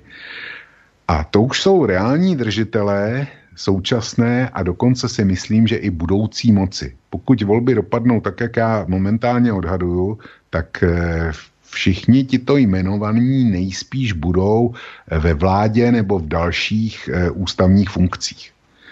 Může se to změnit, ale momentálně, kdyby byly volby, jak si troufnu říct, že, že K D U ČSL plus Starostové nezávislí a ANO Andreje Babiše prostě vytvoří dostatečnou vládní většinu. Jestli se tak stane, stane za rok, uvidíme, ale pokud, pokud tento trend bude pokračovat, tak se domnívám, že všichni tři tito pánové, ti už dneska mají reálný podíl, podíl na moci v České republice a všichni tři byli hlavní, hlavními hvězdami. Horáčkovi, mimochodem Horáčkovi se to hrubě nepovedlo, a ten se tam v podstatě blamoval jako, jako kandidát na prezidenta. Tak všichni tři jsou reální držitelé politické moci a všichni tři, všem třem fungovalo Staroměstské náměstí jako, jako zesilovač. klasický elektrický zesilovač, ale tentokrát politických ambic. Čili tím bych zatím svoje momentální expoze skončil. Tak a moja otázka na Peťa, ideš reagovať na toto, čo hovoril Vlk, alebo si ideme ešte predtým zahrať? Já myslím, že docela po hodině bychom tak. si mohli zahrát a já pak jsem si udělal nějaké poznámky, takže určitě využil. Dobré, tak. tak čo si ideme dať? No tak, jak se ptal toho Hamleta, tam ten jeden v, tom, v té hře, co to čtete, princi, a on mu říká slova, slova, slova. No tak Jarda Svoboda natočil písničku s názvem Slova, já myslím, že není správný čas. Tak pojďme na ňu. Slova jsou jako sníh, který studí vedle nich. Slova jsou jako hra, který házíš po stěnách. Slova jsou zrnka obilí, který zasívat chcem, jen jestli padnou nebo nepadnou na úrodnou zem. Slova jsou studně na poušti, kapky deště po ránu, když tě síly opouští, stačí nabrat do čbánu. Slova jsou holky prodejný, který stojí na rohu, umělý kytky do vázy ve špinavým brlohu.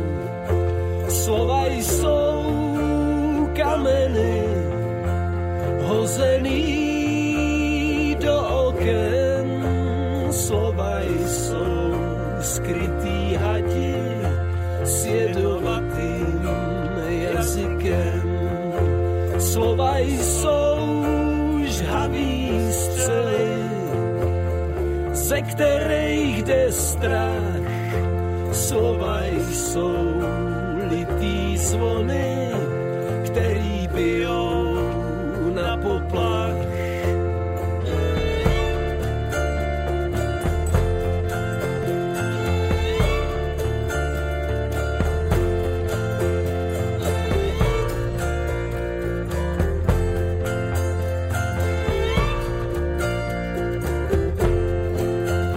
Slova jsou divoký koně s běsilým úprku.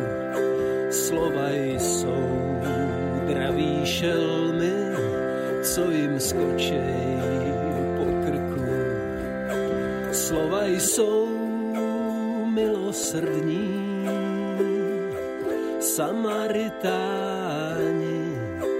kteří se tobě skloní, když tě bolest poraní. Tak jenom najít to pravý slovo, pravý slovo v pravej čas. Slovo, který uzdraví naše duše bolaví. Slovo, který uzdraví naše duše bolaví. Tak prehúpli sme sa nasledovnou pesničkou, inak veľmi peknou, to som chcel aj pochváliť ťa, Peťo, za výber dnešného hudobného hostia, teda minimálne z môjho osobného pohľadu, veľmi zaujímavý, nepoznám, ale sa mi veľmi páči táto tvorba, ktorá nám tu dnes znie.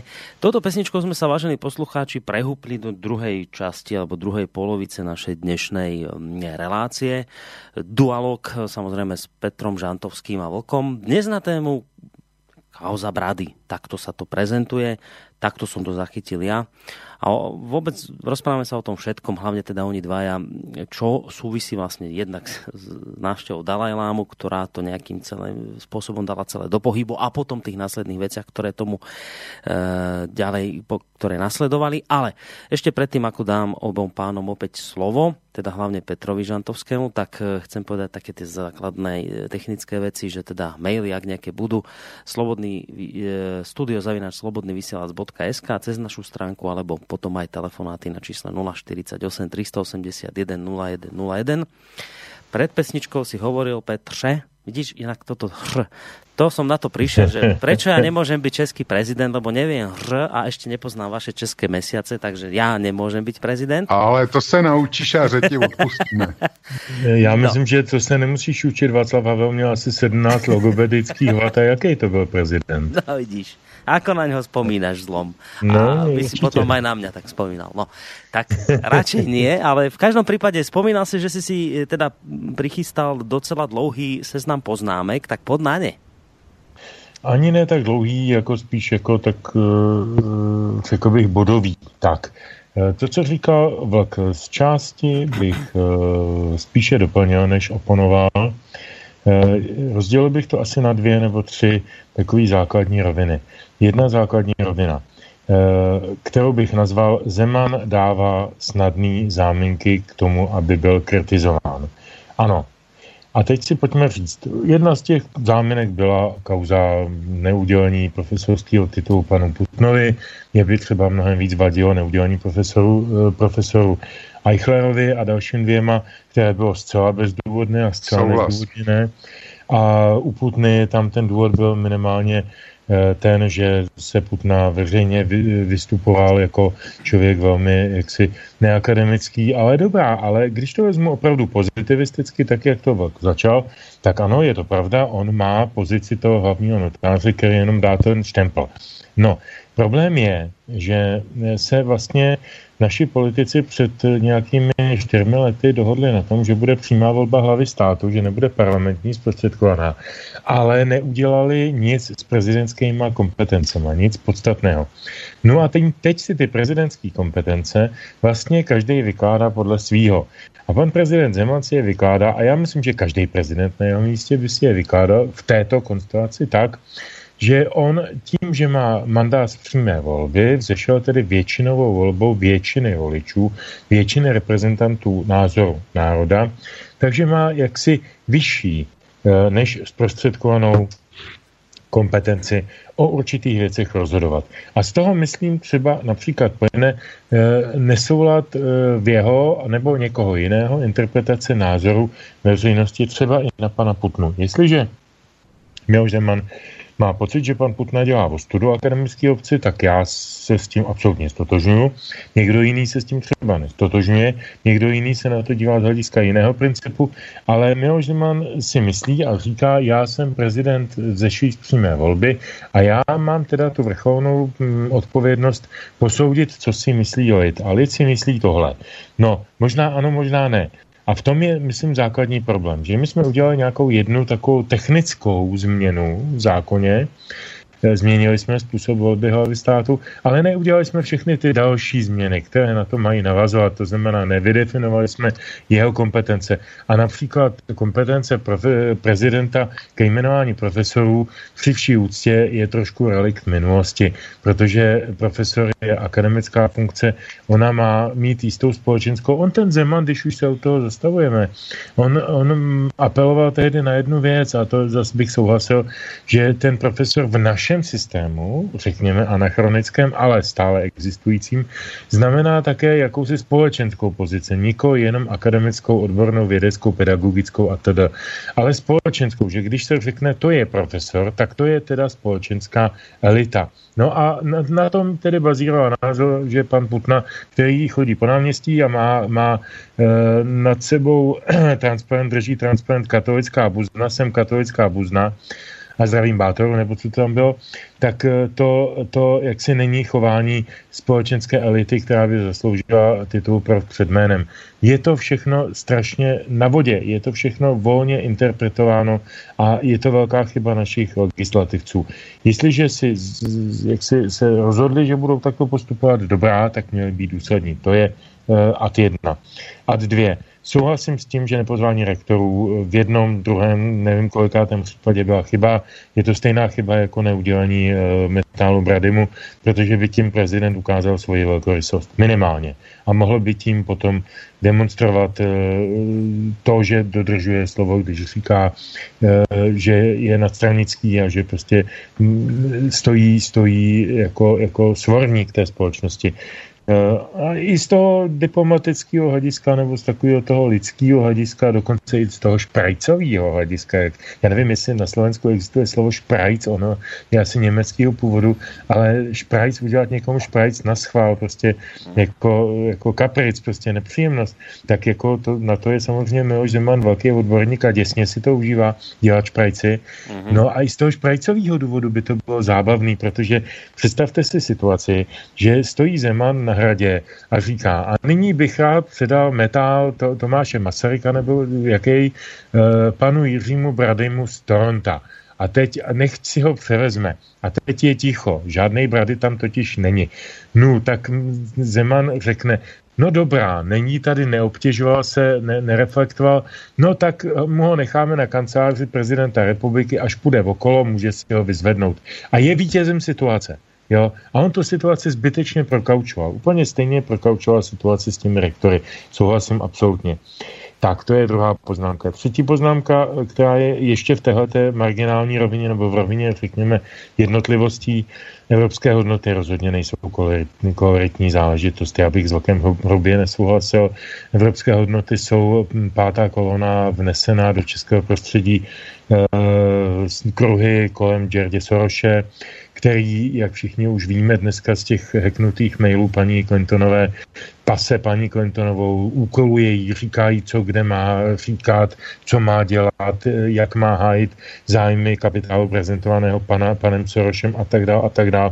To prostě je vyšší hra. To je, my se tady topíme v nějakých kravinách s prominutím, jako je Herman. Herman není vyšší hra. Herman je uh, loutka, která je prostě někde na, na, na provázku mezi Berndem Posseltem a, a americkou ambasádou, dejme tomu, nebo možná ještě Tel Avivem, to já neumím posoudit, ale každopádně to není vysoká hra. Vysoká hra je Soros a evropské hodnoty jsou placený Sorosem, takže já je beru hodně vážně, vůbec je nepodceňuju, vůbec je nepovažuji za koloritní.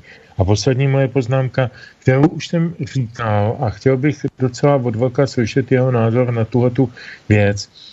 Já jsem říkal, že vnímám tenhle spor, který se táhne dvacet pět let a je to spor mezi, řekněme, názorem, který prezentoval svým životem Václav Havel a proti němu stojí nějací různí jiní lidé a politici různých stran, různých denominací, abych tak řekl. Ale ten názor, ten, ten spor, ta dichotomie se jmenuje demokracie versus elitokracie. Připomenu jednu takovou věc s dovolením, když už jsem si vzal to slovo. Existuje kniha Johna Keena, životopis Václava Havla, politická tragédie v šesti dějstvích. Je to naprosto úžasná kniha, kterou doporučuji každému k přečtení, protože je velmi objektivní, není vůbec protihavlovská.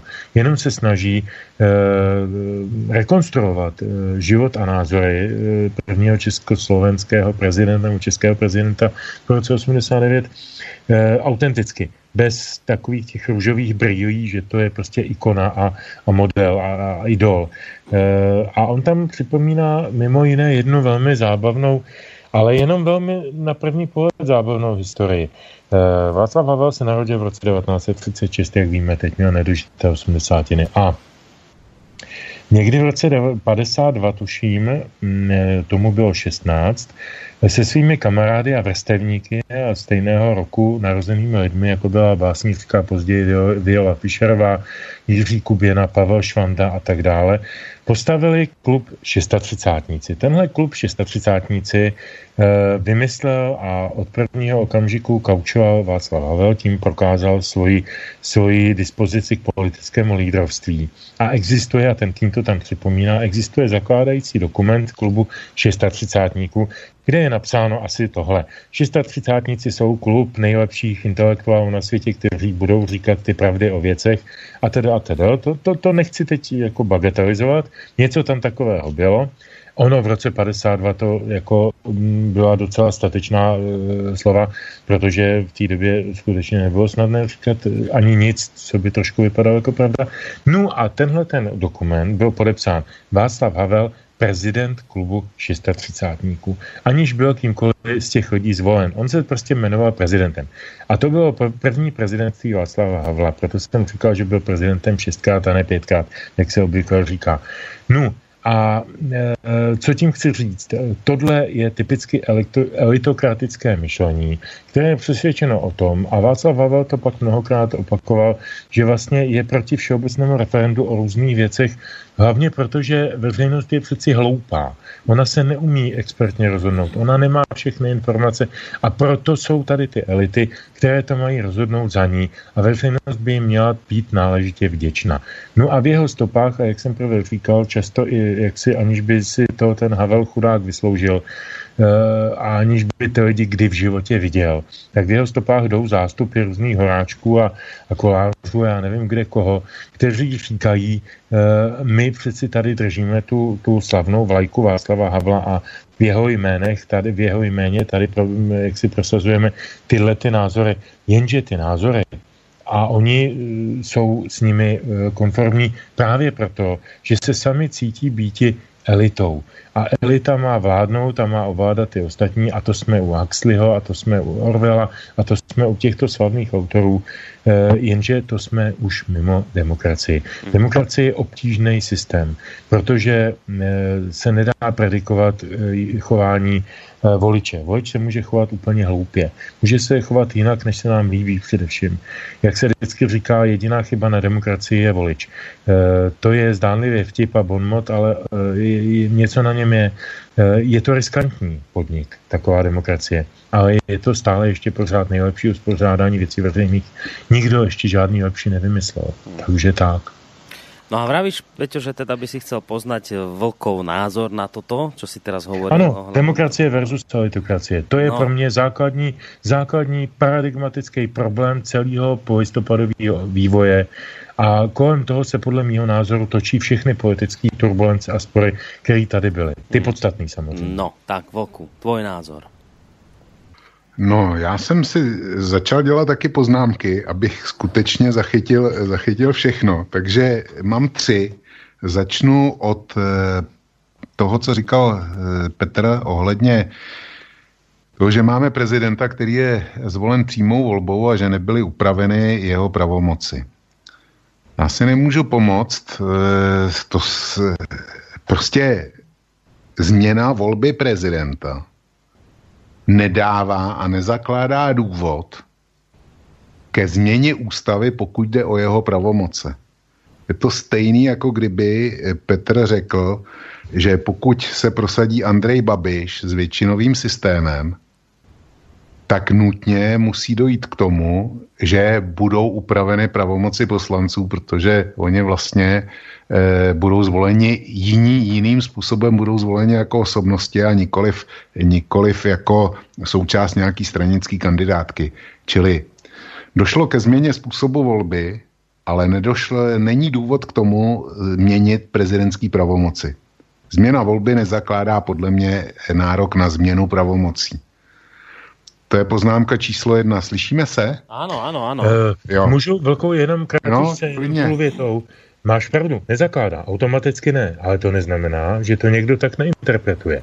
No, já se k tomu hned dostanu. V našem případě třeba pan prezident. Počkej, já se k tomu hned dostanu. Ty jsi, ty jsi dovodil z toho, že e, pan prezident se o to může pokusit, protože on má přece ten mandát e, vzešlý přímo t- od občana.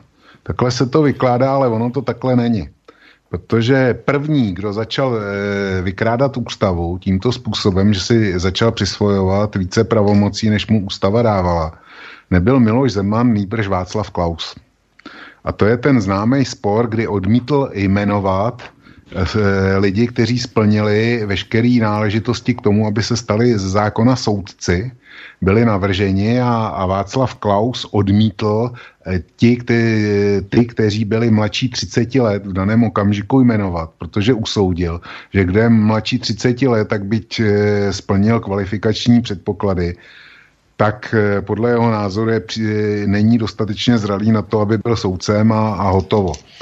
Jeden z nich e, šel k soudu a snažil se to prosadit u soudu a ten soud samozřejmě vyhrál a Václav Klaus ho přesto nejmenoval.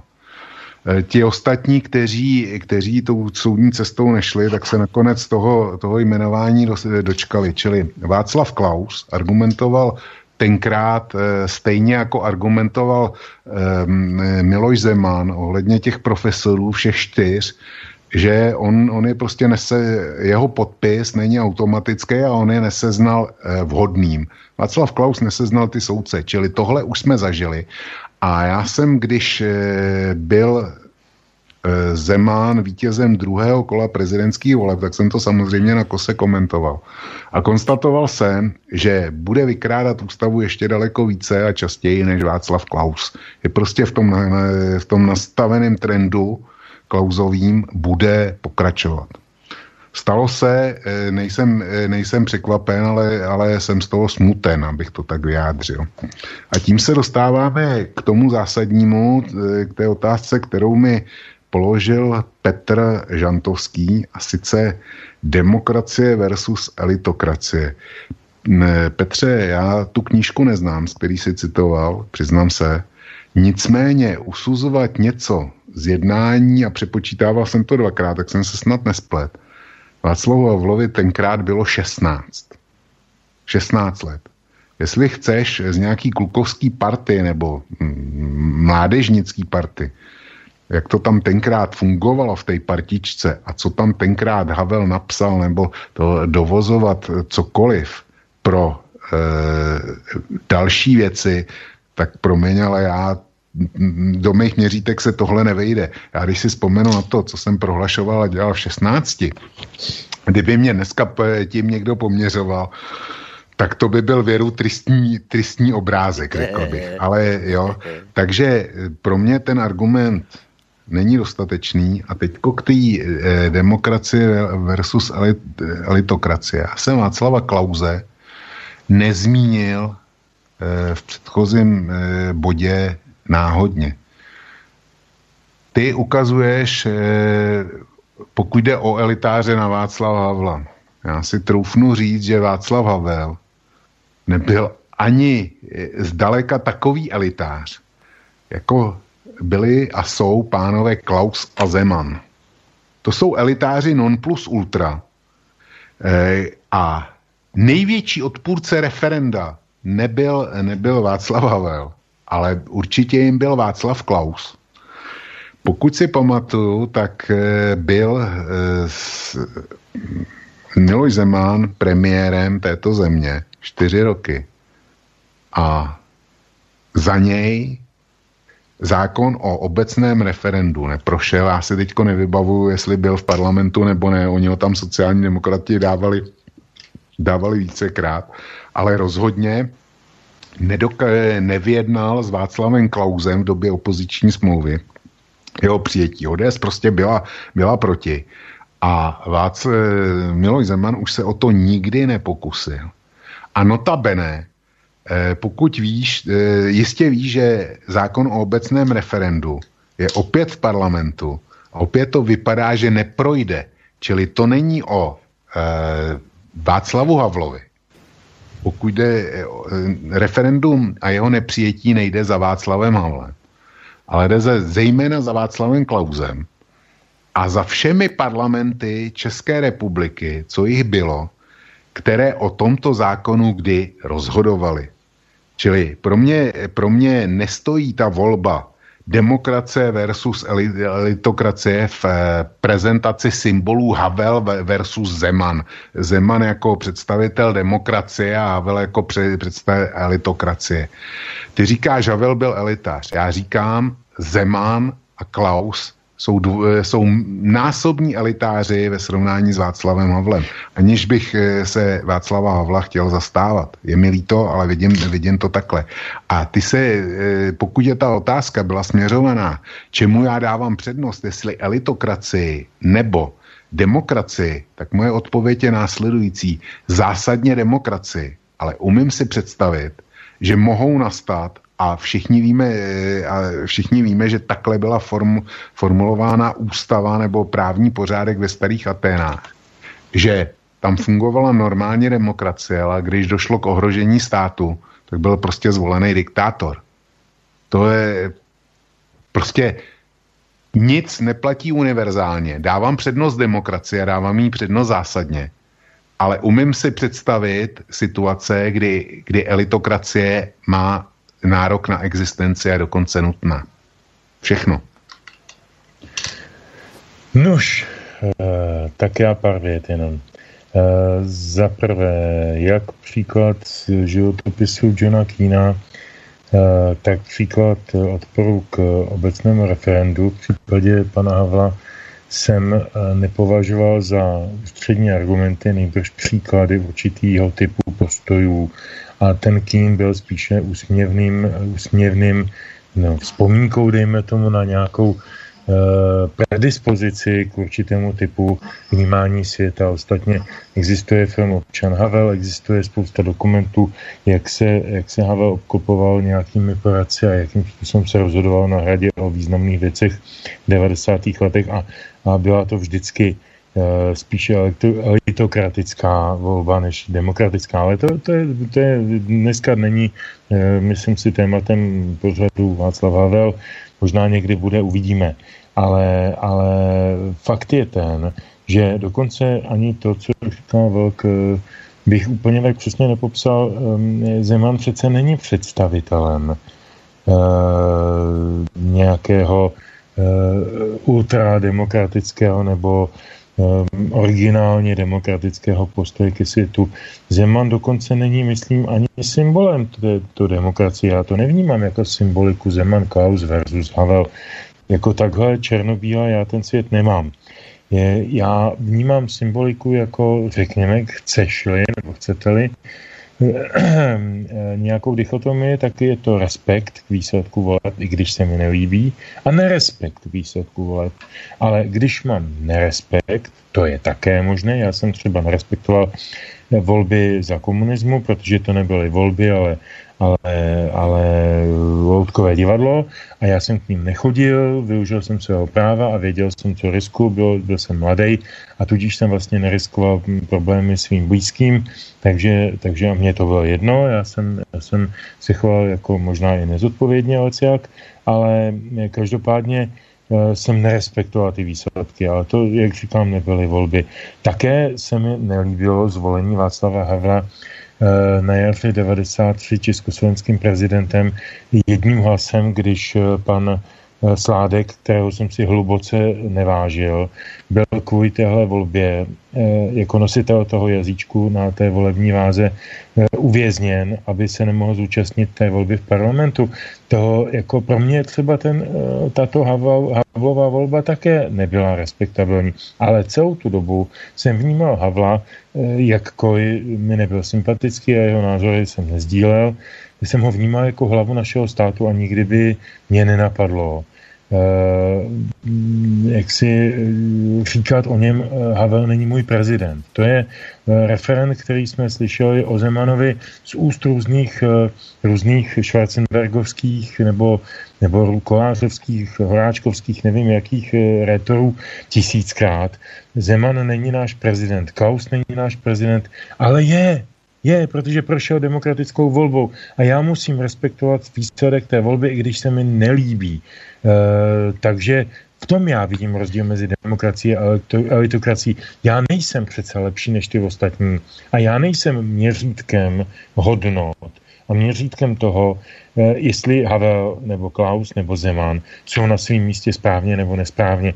Přece na mě to nezávisí. Závisí to na nějakém demokratickém grémiu a to demokratické grémium se třeba k mé nevoli rozhodlo takhle. Ať je to parlament nebo, nebo přímá volba, to je úplně jedno. A jako já to akceptuju a mohu proti tomu bojovat, ale zase jenom demokratickými prostředky. A v tom vidím ten velký rozdíl. Mm. No já se od Petra liším v jednom detailu a vysvětlím proč. Jinak ze všem, ze všem co říkal, souhlasím. Jo. Prostě mě se zvolení Václava Havla zavřením eh, Miroslava Sládka eh, do vězení, aby ten jeden, aby to vyšlo, tak to se mi teda nelíbilo taky a to, to jako je prostě hrubej faul.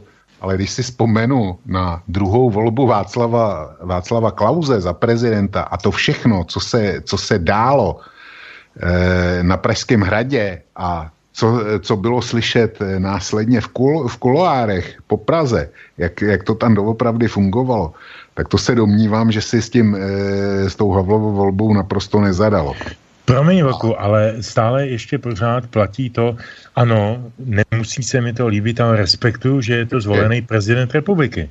Počkej, k tomu, k tomu dojdeme. No, no, já, no, jsem xkrát, já jsem xkrát napsal tu větu, kterou ty si odsoudil, eh, zejména teda po druhé volbě Václava Klause. Klaus není můj prezident. To jsem, to jsem napsal ve svých článcích mnohokrát a napsal bych to i znova. Bez zaváhání. To, že říkám, Klaus není můj prezident, neznamená, že říkám, Klaus všechno, co podepíše, je protiústavní. Ne, Klaus, ne, Klaus není mým prezidentem, nebyl mým prezidentem, ale všechno, co zúřadoval, tak mělo, mělo právní validitu. To je, to je bez jakýkoliv debaty. On prostě z mého hlediska cinknutou volbou se stal prezidentem. Ale a z toho titulu měl funkci, mě, měl právo tu funkci vykonávat. To je bez debaty. Ale nebyl mým prezidentem. Prostě nebyl. Já a nevidím důvod. Tak potom po bloku ty si asi v té době nebyl občanem České republiky. Ale byl jsem občanem České republiky. Prezidentem ti byl, i když ty ti nelíbil. Jako. Ne, prezidentem byl, když se mi nelíbil, to je, to je pravda. Ale zkrátka měl, měl technickou můj, moc. Měl, měl technickou moc, ale e, to je stejný, jako, jako ty, když jsi nešel k volbám, ty si neuznával jejich platnost e, de facto, ale... E, a to nebyly volby, že jo? No ne, ale e, že to nebyly volby, to je sice pravda, ale, ale e, vláda nebyla tvojí vládou, ale přesto si uznával e, její akty, které ovlivňovaly tvůj život, čili úplně stejná pozice. Akorát si, akorát si to nenapsal, že, že, že komunistická vláda není tvojí, tvojí vládou. Úplně stejné, stejná pozice, jako moje. Čili... Jenže, víš, prostě rozdíl je v tom, promiň, že ti skáču do řeči, jako uh, režim po roce osmdesát devět a před ním není ten týž. A srovnávat, uh, srovnávat uh, chování vlády uh, za Gustáva Husáka nebo Miloše Jakeše a vlád uh, od, od Klause přes Špidlu, Tošovského, Rusnoka, nevím kam, až po dnešek, prostě to není fér, to se nedá. Tyhle no. Ty vlády vznikly z demokratické volby. Tam ta vláda vznikla z totalitního diktátu. V tom je zásadní rozdíl. No, je rozdíl, je rozdíl ve způsobu vzniku vlády, ale není rozdíl v tom, jak to dopadá na občana, že se občan může vymezit. To je jedna věc. A druhá věc je, řada, řada mých čtenářů by ti řekla, že ty rozdíly jsou dva v těch vládách. Jeden, jeden je roz, rozdíl ve volbě, jak, jak, byla, jak byly, byly zvoleny, a druhý rozdíl je v tom, že ty komunistický míň kradli. Například by, by, tě, by tě řada, řada mých čtenářů určitě řekla, jo, na to odpověděla. To, to není argument, který vnáším do hry, to považuji za bon mot tohle. No, teraz vám ja trošku do toho zasiahnem, hoci som teda nechcel, mne sa to páči, keď diskutujete, ale, ale mne taká jedna vec lozí celý čas porozumie a ja som obrovský rád, že to spomína Petr z Brna, lebo presne toto zaujíma aj mňa. Ja vás teraz trošku vrátim v čase späť. Vy už ste zašli kamsi veľmi ďaleko, ale podľa mňa je táto otázka veľmi dôležitá, ktorú kladie Petr, pretože to je vlastne to, kde mám pocit, že sa to dalo celé zastaviť, alebo celé, celé toto všetko, čo sa teraz deje ďalej, by to mohlo skončiť, keby sme si vedeli odpovedať jednoznačne na túto otázku. A tá jeho otázka znie takto. Tady sa to bere ako jednoznačná záležitosť, ale je skutočne prokázáno, že neudelení metálu Bradovi bylo podmíneno setkáním alebo nesetkáním s vrchním lámou. Pokud je pravda, co prohlásil včera Zeman, jdou, e, jsou známy důvody, proč neudělil metal Bradovi už i prezidenti Havel a Klaus. To je chaos, píše Petr z Brna. No a teraz, ja k tomu dodám takúto vec. Ja som sa dočítal tú informáciu, iste máte aj my, aj vy, že e, teda... E, je to tak, že hovoril to šéf hradného protokolu, pán Forejt, že ak sú medzi vyznamenanými občania, ktorí majú štátne občianstvo iného štátu, a pán Brady má občianstvo iného štátu, Kanady, tak veľvyslanectvá týchto krajín sú dopredu informované o tom, že títo ľudia vyznamenanie dostanú. No a lebo, lebo že sú také pravidlá, že v niektorých krajinách hovor, hovoria o tom, že občania týchto krajín musia mať súhlas svojej hlavy štátu, aby teda mohli takéto vyznamenanie cudzej krajiny prijať.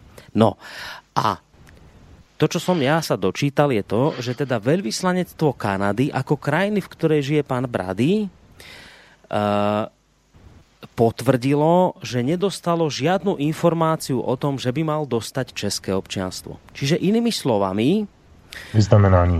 Vyznamenání. Tak nie, nie čestno, sorry, nie čestno, no, vyznamenání. Nie, čiže, čiže ak je pravda, čo povedalo kanadské veľvyslanectvo, tak to potom znamená, že vôbec to nie je tak, ako hovorí pán Herman, že teda mal dostať občianstvo, a, e, bože, vyznamenanie a, a Zeman to stopol, ale že skôr je to tak, že naozaj Zeman len mal o tom uvažovať, ale proste sa napokon rozhodol inak.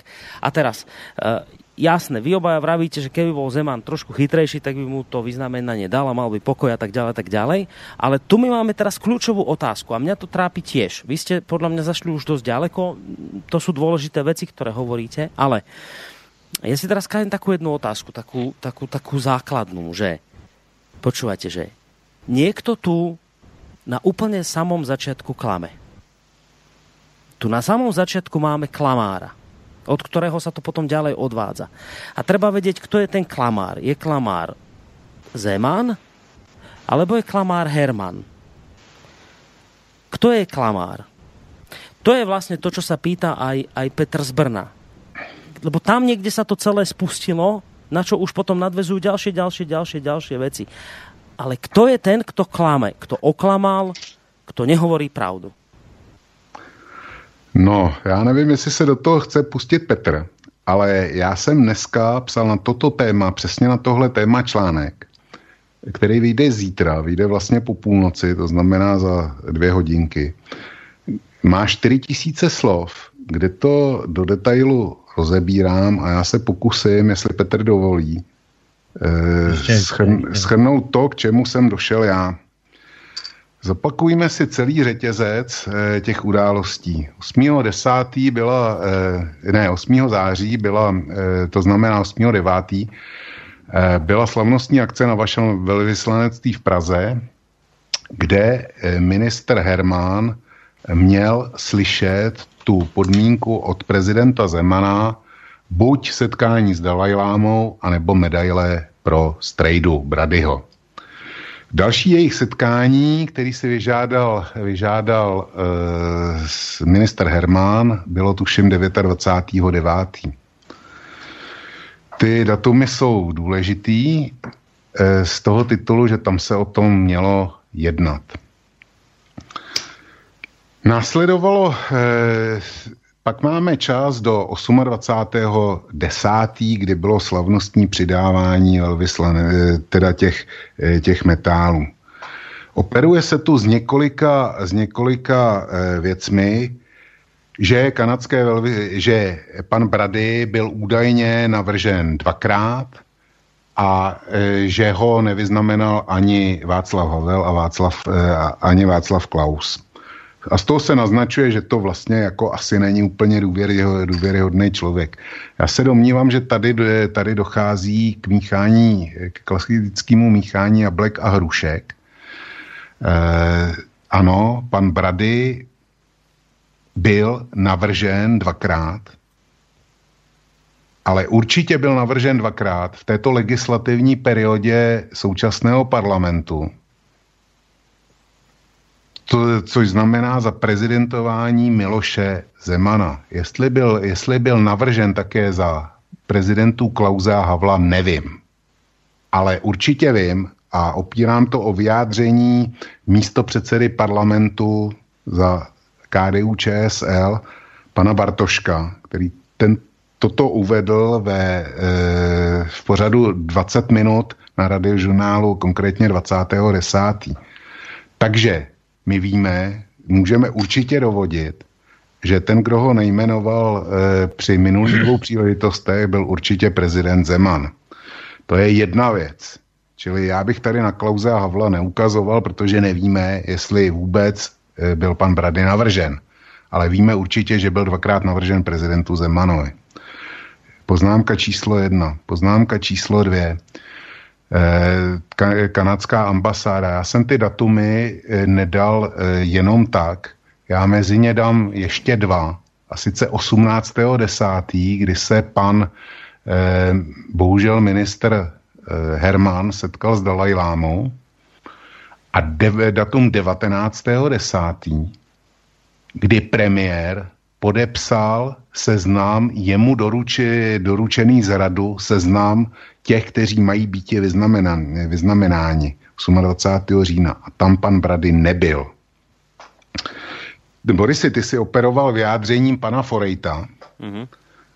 Jenomže pan Forejt se dlouho nevyjadřoval k tomu, jestli telefonoval, jak uváděli, uváděli Bradyjovi, že jim Forejt telefonoval a že Forejt zjišťoval, jestli mohou přijet do republiky a kolik by chtěli míst a tak dál na hradní ceremoniál. Dlouho o tom mlčel, dělal jakože jako, jako že ne, netvrdil přímo, že ne. Až předevčírem najednou přiznal, že skutečně dvanáctého desátého do té Kanady telefonoval, že telefonoval dokonce dvakrát.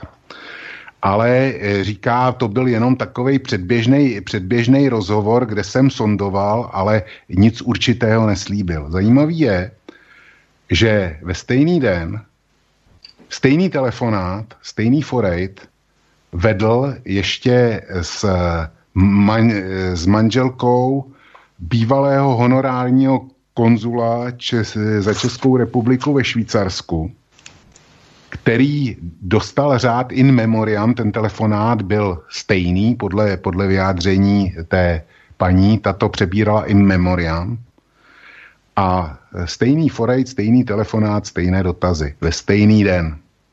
Co tím chci říct, že operovat kanadskou ambasádou je ve světle těchto faktů naprosto bezpředmětný, protože v momentě, kdyby, pokud Miloš Zeman skutečně položil tu podmínku buď Strejda nebo Dalajláma, tak kdyby byli požádali v předstihu kanadské velvyslanectví, tak už to nešlo nikdy vzít zpět a v podstatě, pokud, pokud ta podmínka by byla položena, tak by ztratila význam, protože minister Herman by měl naprostou volbu, e, svobodnou volbu jednání, neboť by bylo jasný, že Hrad už to ne, nemůže vzít zpátky, protože Kanada to ví a byla by z toho mezinárodní aféra, kterou by se nepovedlo ututlat. Takže, e, takže e, kanadské velvyslanectví nemohlo být požádáno z mého pohledu do osmnáctého desátého o souhlas. Prostě nemohlo, to, to, to, nemá, to nemá logiku. A vzhledem k tomu, že kanadským velvyslancem v České republice je bývalý kanadský, kanadský minister Jelín, Jelínek, který má určitě dobré, dobré dráty do Otavy, jako, jako ex-minister tuším hospodářství nebo něčeho takového, tak si troufnu říct, že by se to zprocesovalo od toho, od toho osmnáctého do dvacátého osmého za těch deset dní by se to určitě zprocesovalo.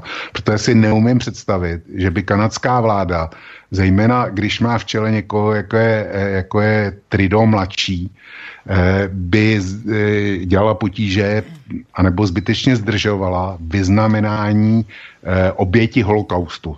To si neumím, to si neumím představit. Čili z mého hlediska je jasný, kdo mluví a nemluví pravdu, ale detaily, včetně zdrojů, vyjdou, vyjdou na kose po půlnoci a každý si to tam může přečíst. Dobre, ale, tolik můj komentář. Ale teda, ja, ja to iba tak zhrniem jednou vetou, teda to, čo si povedal, vlastne z toho nám vychádza, že klame Zeman. Tak? Řek si to ty. No, dobre. Ten, ja. Petr? Tak, áno, áno, áno. Kde si se, Boris, zeptal, kdo lže, tak já, mám, já ti neodpovím na to, kdo lže. Já jenom řeknu dvě věci, které spolu jenom velmi zdánlivě nesouvisí. Tady Vlk recitoval nebo zmiňoval ty telefonáty pana Forejta a já jsem opravdu ten poslední, kdo by bral pana Forejta jako advokát v Opatěru, Uh, uh, ale viděl jsem v České televizi diskusi rozhovor s panem Kačerem, který také byl dekorován nějakým státním vyznamenáním toho dne. A pan Kačer zcela jednoznačně říkal, ano, volal nám pan Forejt a nic nám nesliboval. On se jenom ptal, zda jsme ochotní k tomu či tam tomu. Ale vůbec neříkal, dostanete metal, přijďte, buďte tam, tohleto, tamhleto. Žádné detaily nepadly.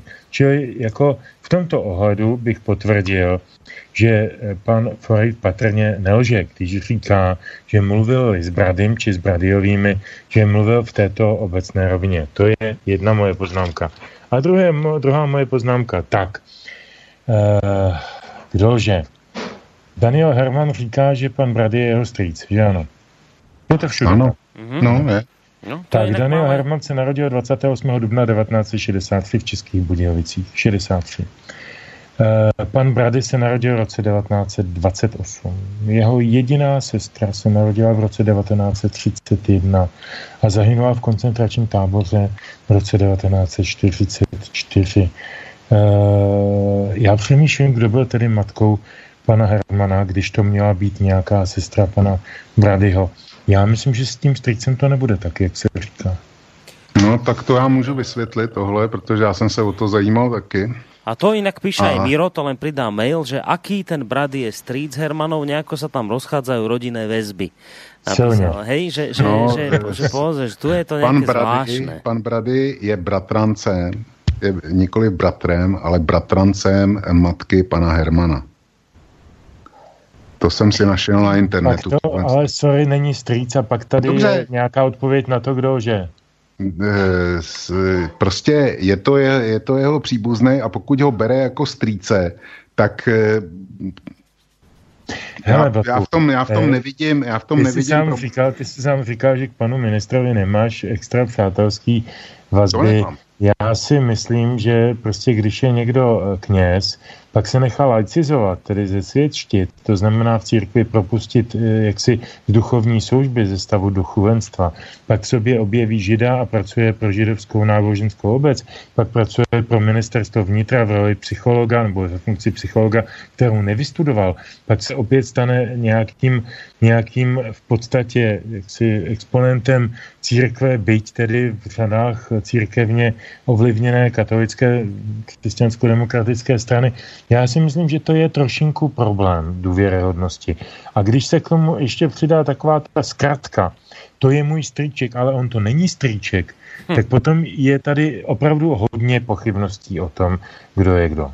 Počkej, Petře, tohle ne, tohle, tohle ne, tohle, tohle určitě ne, protože, protože Miloš Zeman, doka, jak dobře víš, dokázal vyznamenat posledního komunistického ministra zemědělství Tomana, jestli se nepletu, ale tak byl... Ale Toman snad ani ne, neříkal, že nebyl komunistou. Poč, počkej, počkej, počkej, ne, ne, ne, ne, čili, čili tohle, tohle, tohle jako necháme, protože bych, protože v tom případě mi nezbývá vyrazit s ničím jiným, než vyznamenáním Jitky Frantový, kterou si pamatuješ, ty, ty jsi mladší roční, tak už asi ne, v televizi od Robota Emila.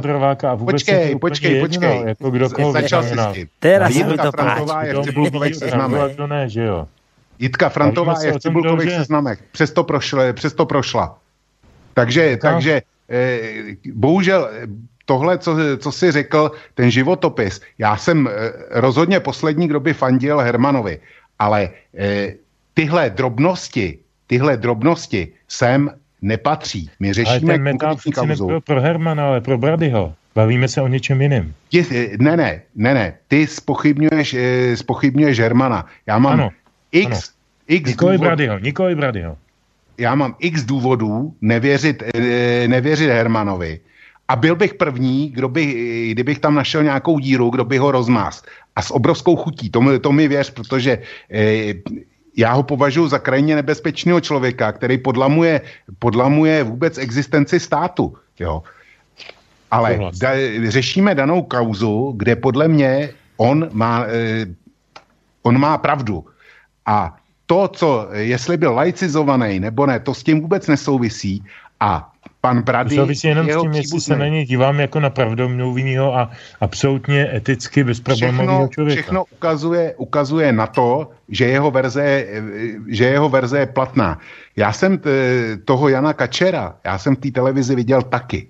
A vůbec to nevylučuje nic z, z toho, co jsem říkal. Protože dvanáctého desátého Forejt telefonuje Bradyum a telefonuje, vypadlo mi to jméno, to jméno toho švýcarského honorárního konzula a jeho manželky.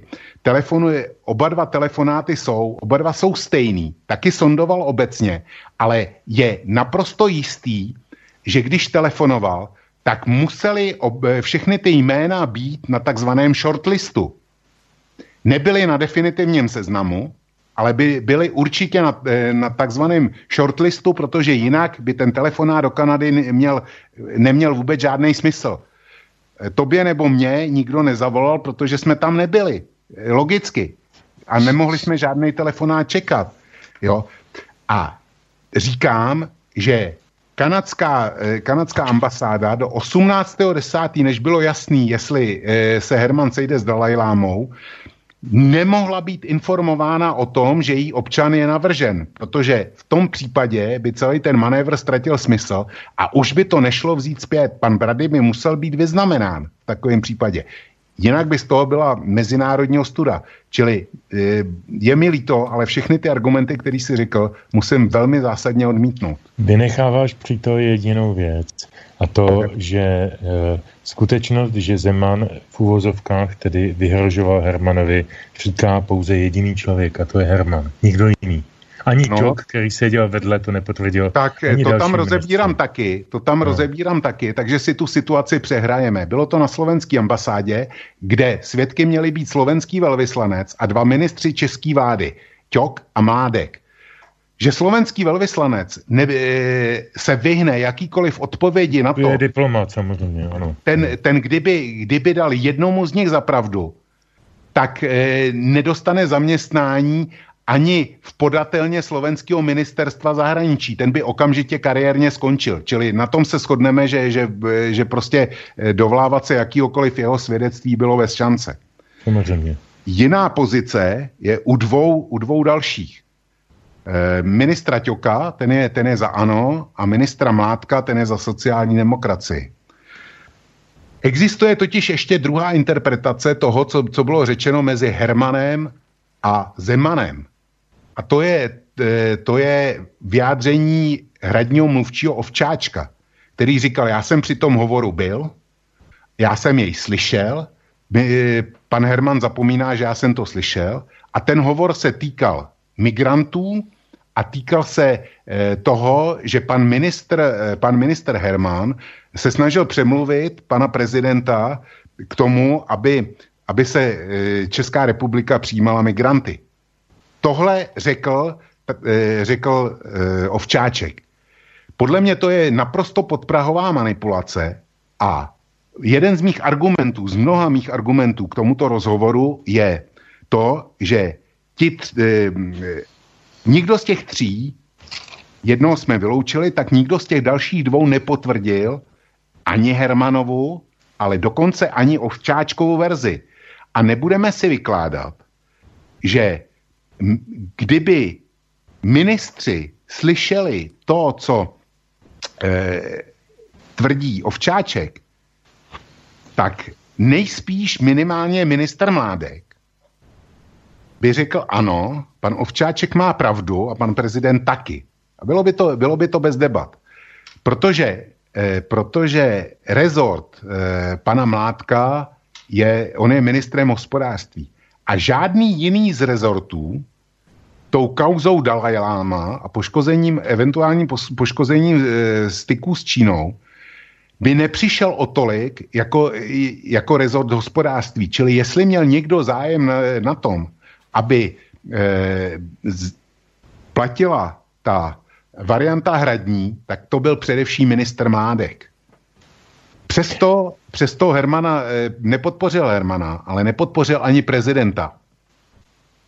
Já mám Ergo Kladívko, počkej, no, Ergo Kladívko z toho pro mě vyplývá, že e, Mládek, pokud něco slyšel, tak e, nemohl dělat nic jiného než mrtvýho brouka, stejně tak jako Ťok, protože kdyby dali zapravdu Hermanovi, ať slyšeli, co, co slyšeli. Já na jejich místě bych tvrdil to též. Ať bych slyšel, co bych slyšel.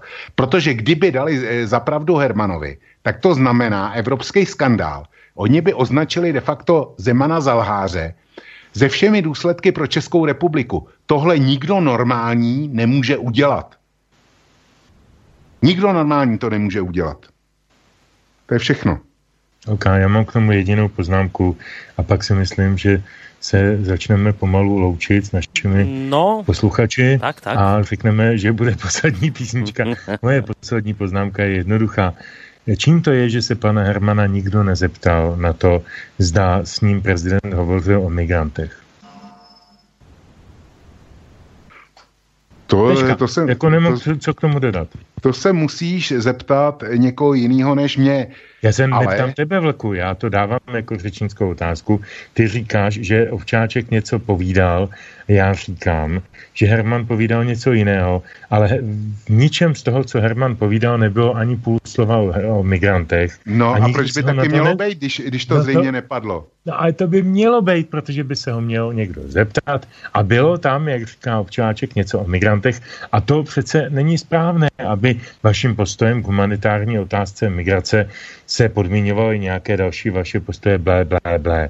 Takže jak to naši novináři umí? Oni to nikdy neudělali. Já si nemyslím, že to je náhoda. Tak, dobre. To všechno. Nenájdeme tu. Myslím, už... že to, co si řekl, si nesouvisí s tím, o čem jsme se bavili. Promiň, ale já to jinak nevidím. Tak. Dobrá, okay. Už tu nenájdeme nějakou spoločnú... A nebo jsem to nepochopil. To...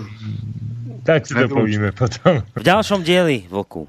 Najbližšom. No, možno. E, Boris, prosím tě, písnička se jmenuje Moje duše ví a já k tomu nemám co dodat a moc se loučím se všemi posluchačkami, posluchači, s Vlkem, s tebou a ďakujeme moc se těším na příště. Ďakujeme veľmi pekne, ja takisto tebe, tebe ďakujem, teda Petrovi Žantovskému, maj sa pekne, ahoj. Ahoj. No a druhým pánom v tejto relácii veľmi známy, Vlk z portálu Vlkovo bloguje. No, já se, díky tobě, Borise, díky tobě, Petře, a dobrou noc všem posluchačkám a posluchačům, kteří to s náma dneska vydrželi. Tak majte se pekne, do počutia, lučí se s vámi je Boris Koroni. A tu závere, záverečná pesnička. Muž, ktorý sa stratil, pálí svoje doklady, přes hranice starých světů pochodují armády. Tanečnice v tranzu volá, vzali mi mou plastickou krásu. Překvapený politik se ptá, zda je to nutné, když i mistr tesař se po každé utne a stejně všichni touží jen naslouchat sladkému hlasu.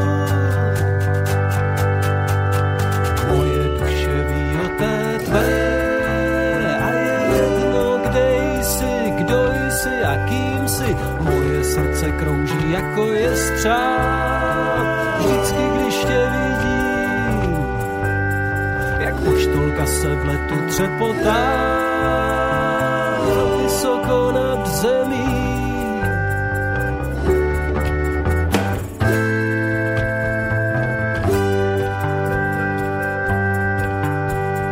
Vyplašený pták přiletěl nad střechami domů, tlustá paní naproti nadává na balkónu. Stavíme zdi a zesilujeme hradby a poříme mosty. A hořící kmet na rohu volá, všichni jste sraby, od nynějška tady. Ujímám se vlády a dávám rozkaz spálit všechny vzpomínky a písemnosti.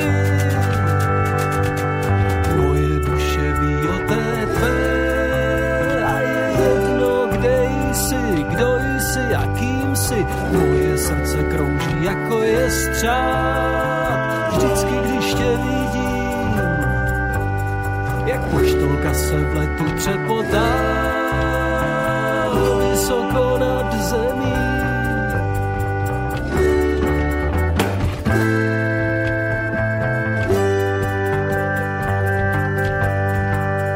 Navštívil jsem toho, který vynalezl slova, když dav pod okny křičel ukřižovat, ukřižovat. Podal mi ruku, řekl, zkus pokračovat. Skončil jsem u slova láska. co z hlubin země dobývá poklady, jak zahradník, co něžně vchází do své zahrady, jak oheň, co hoří, doutná a pálí, hřeje a svítí a praská. Duše ví o té tvé a je jedno, kde jsi, kdo jsi, jakým jsi, moje srdce krouží jako je střál. Vždycky, když tě vidím, jak poštolka se v letu třepotá, vysoko nad zemí.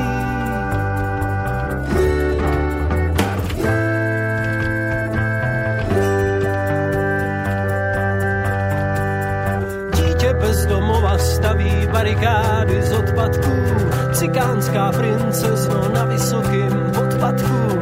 Někdo tě vylákal do bludiště noci, jen tak z žertu.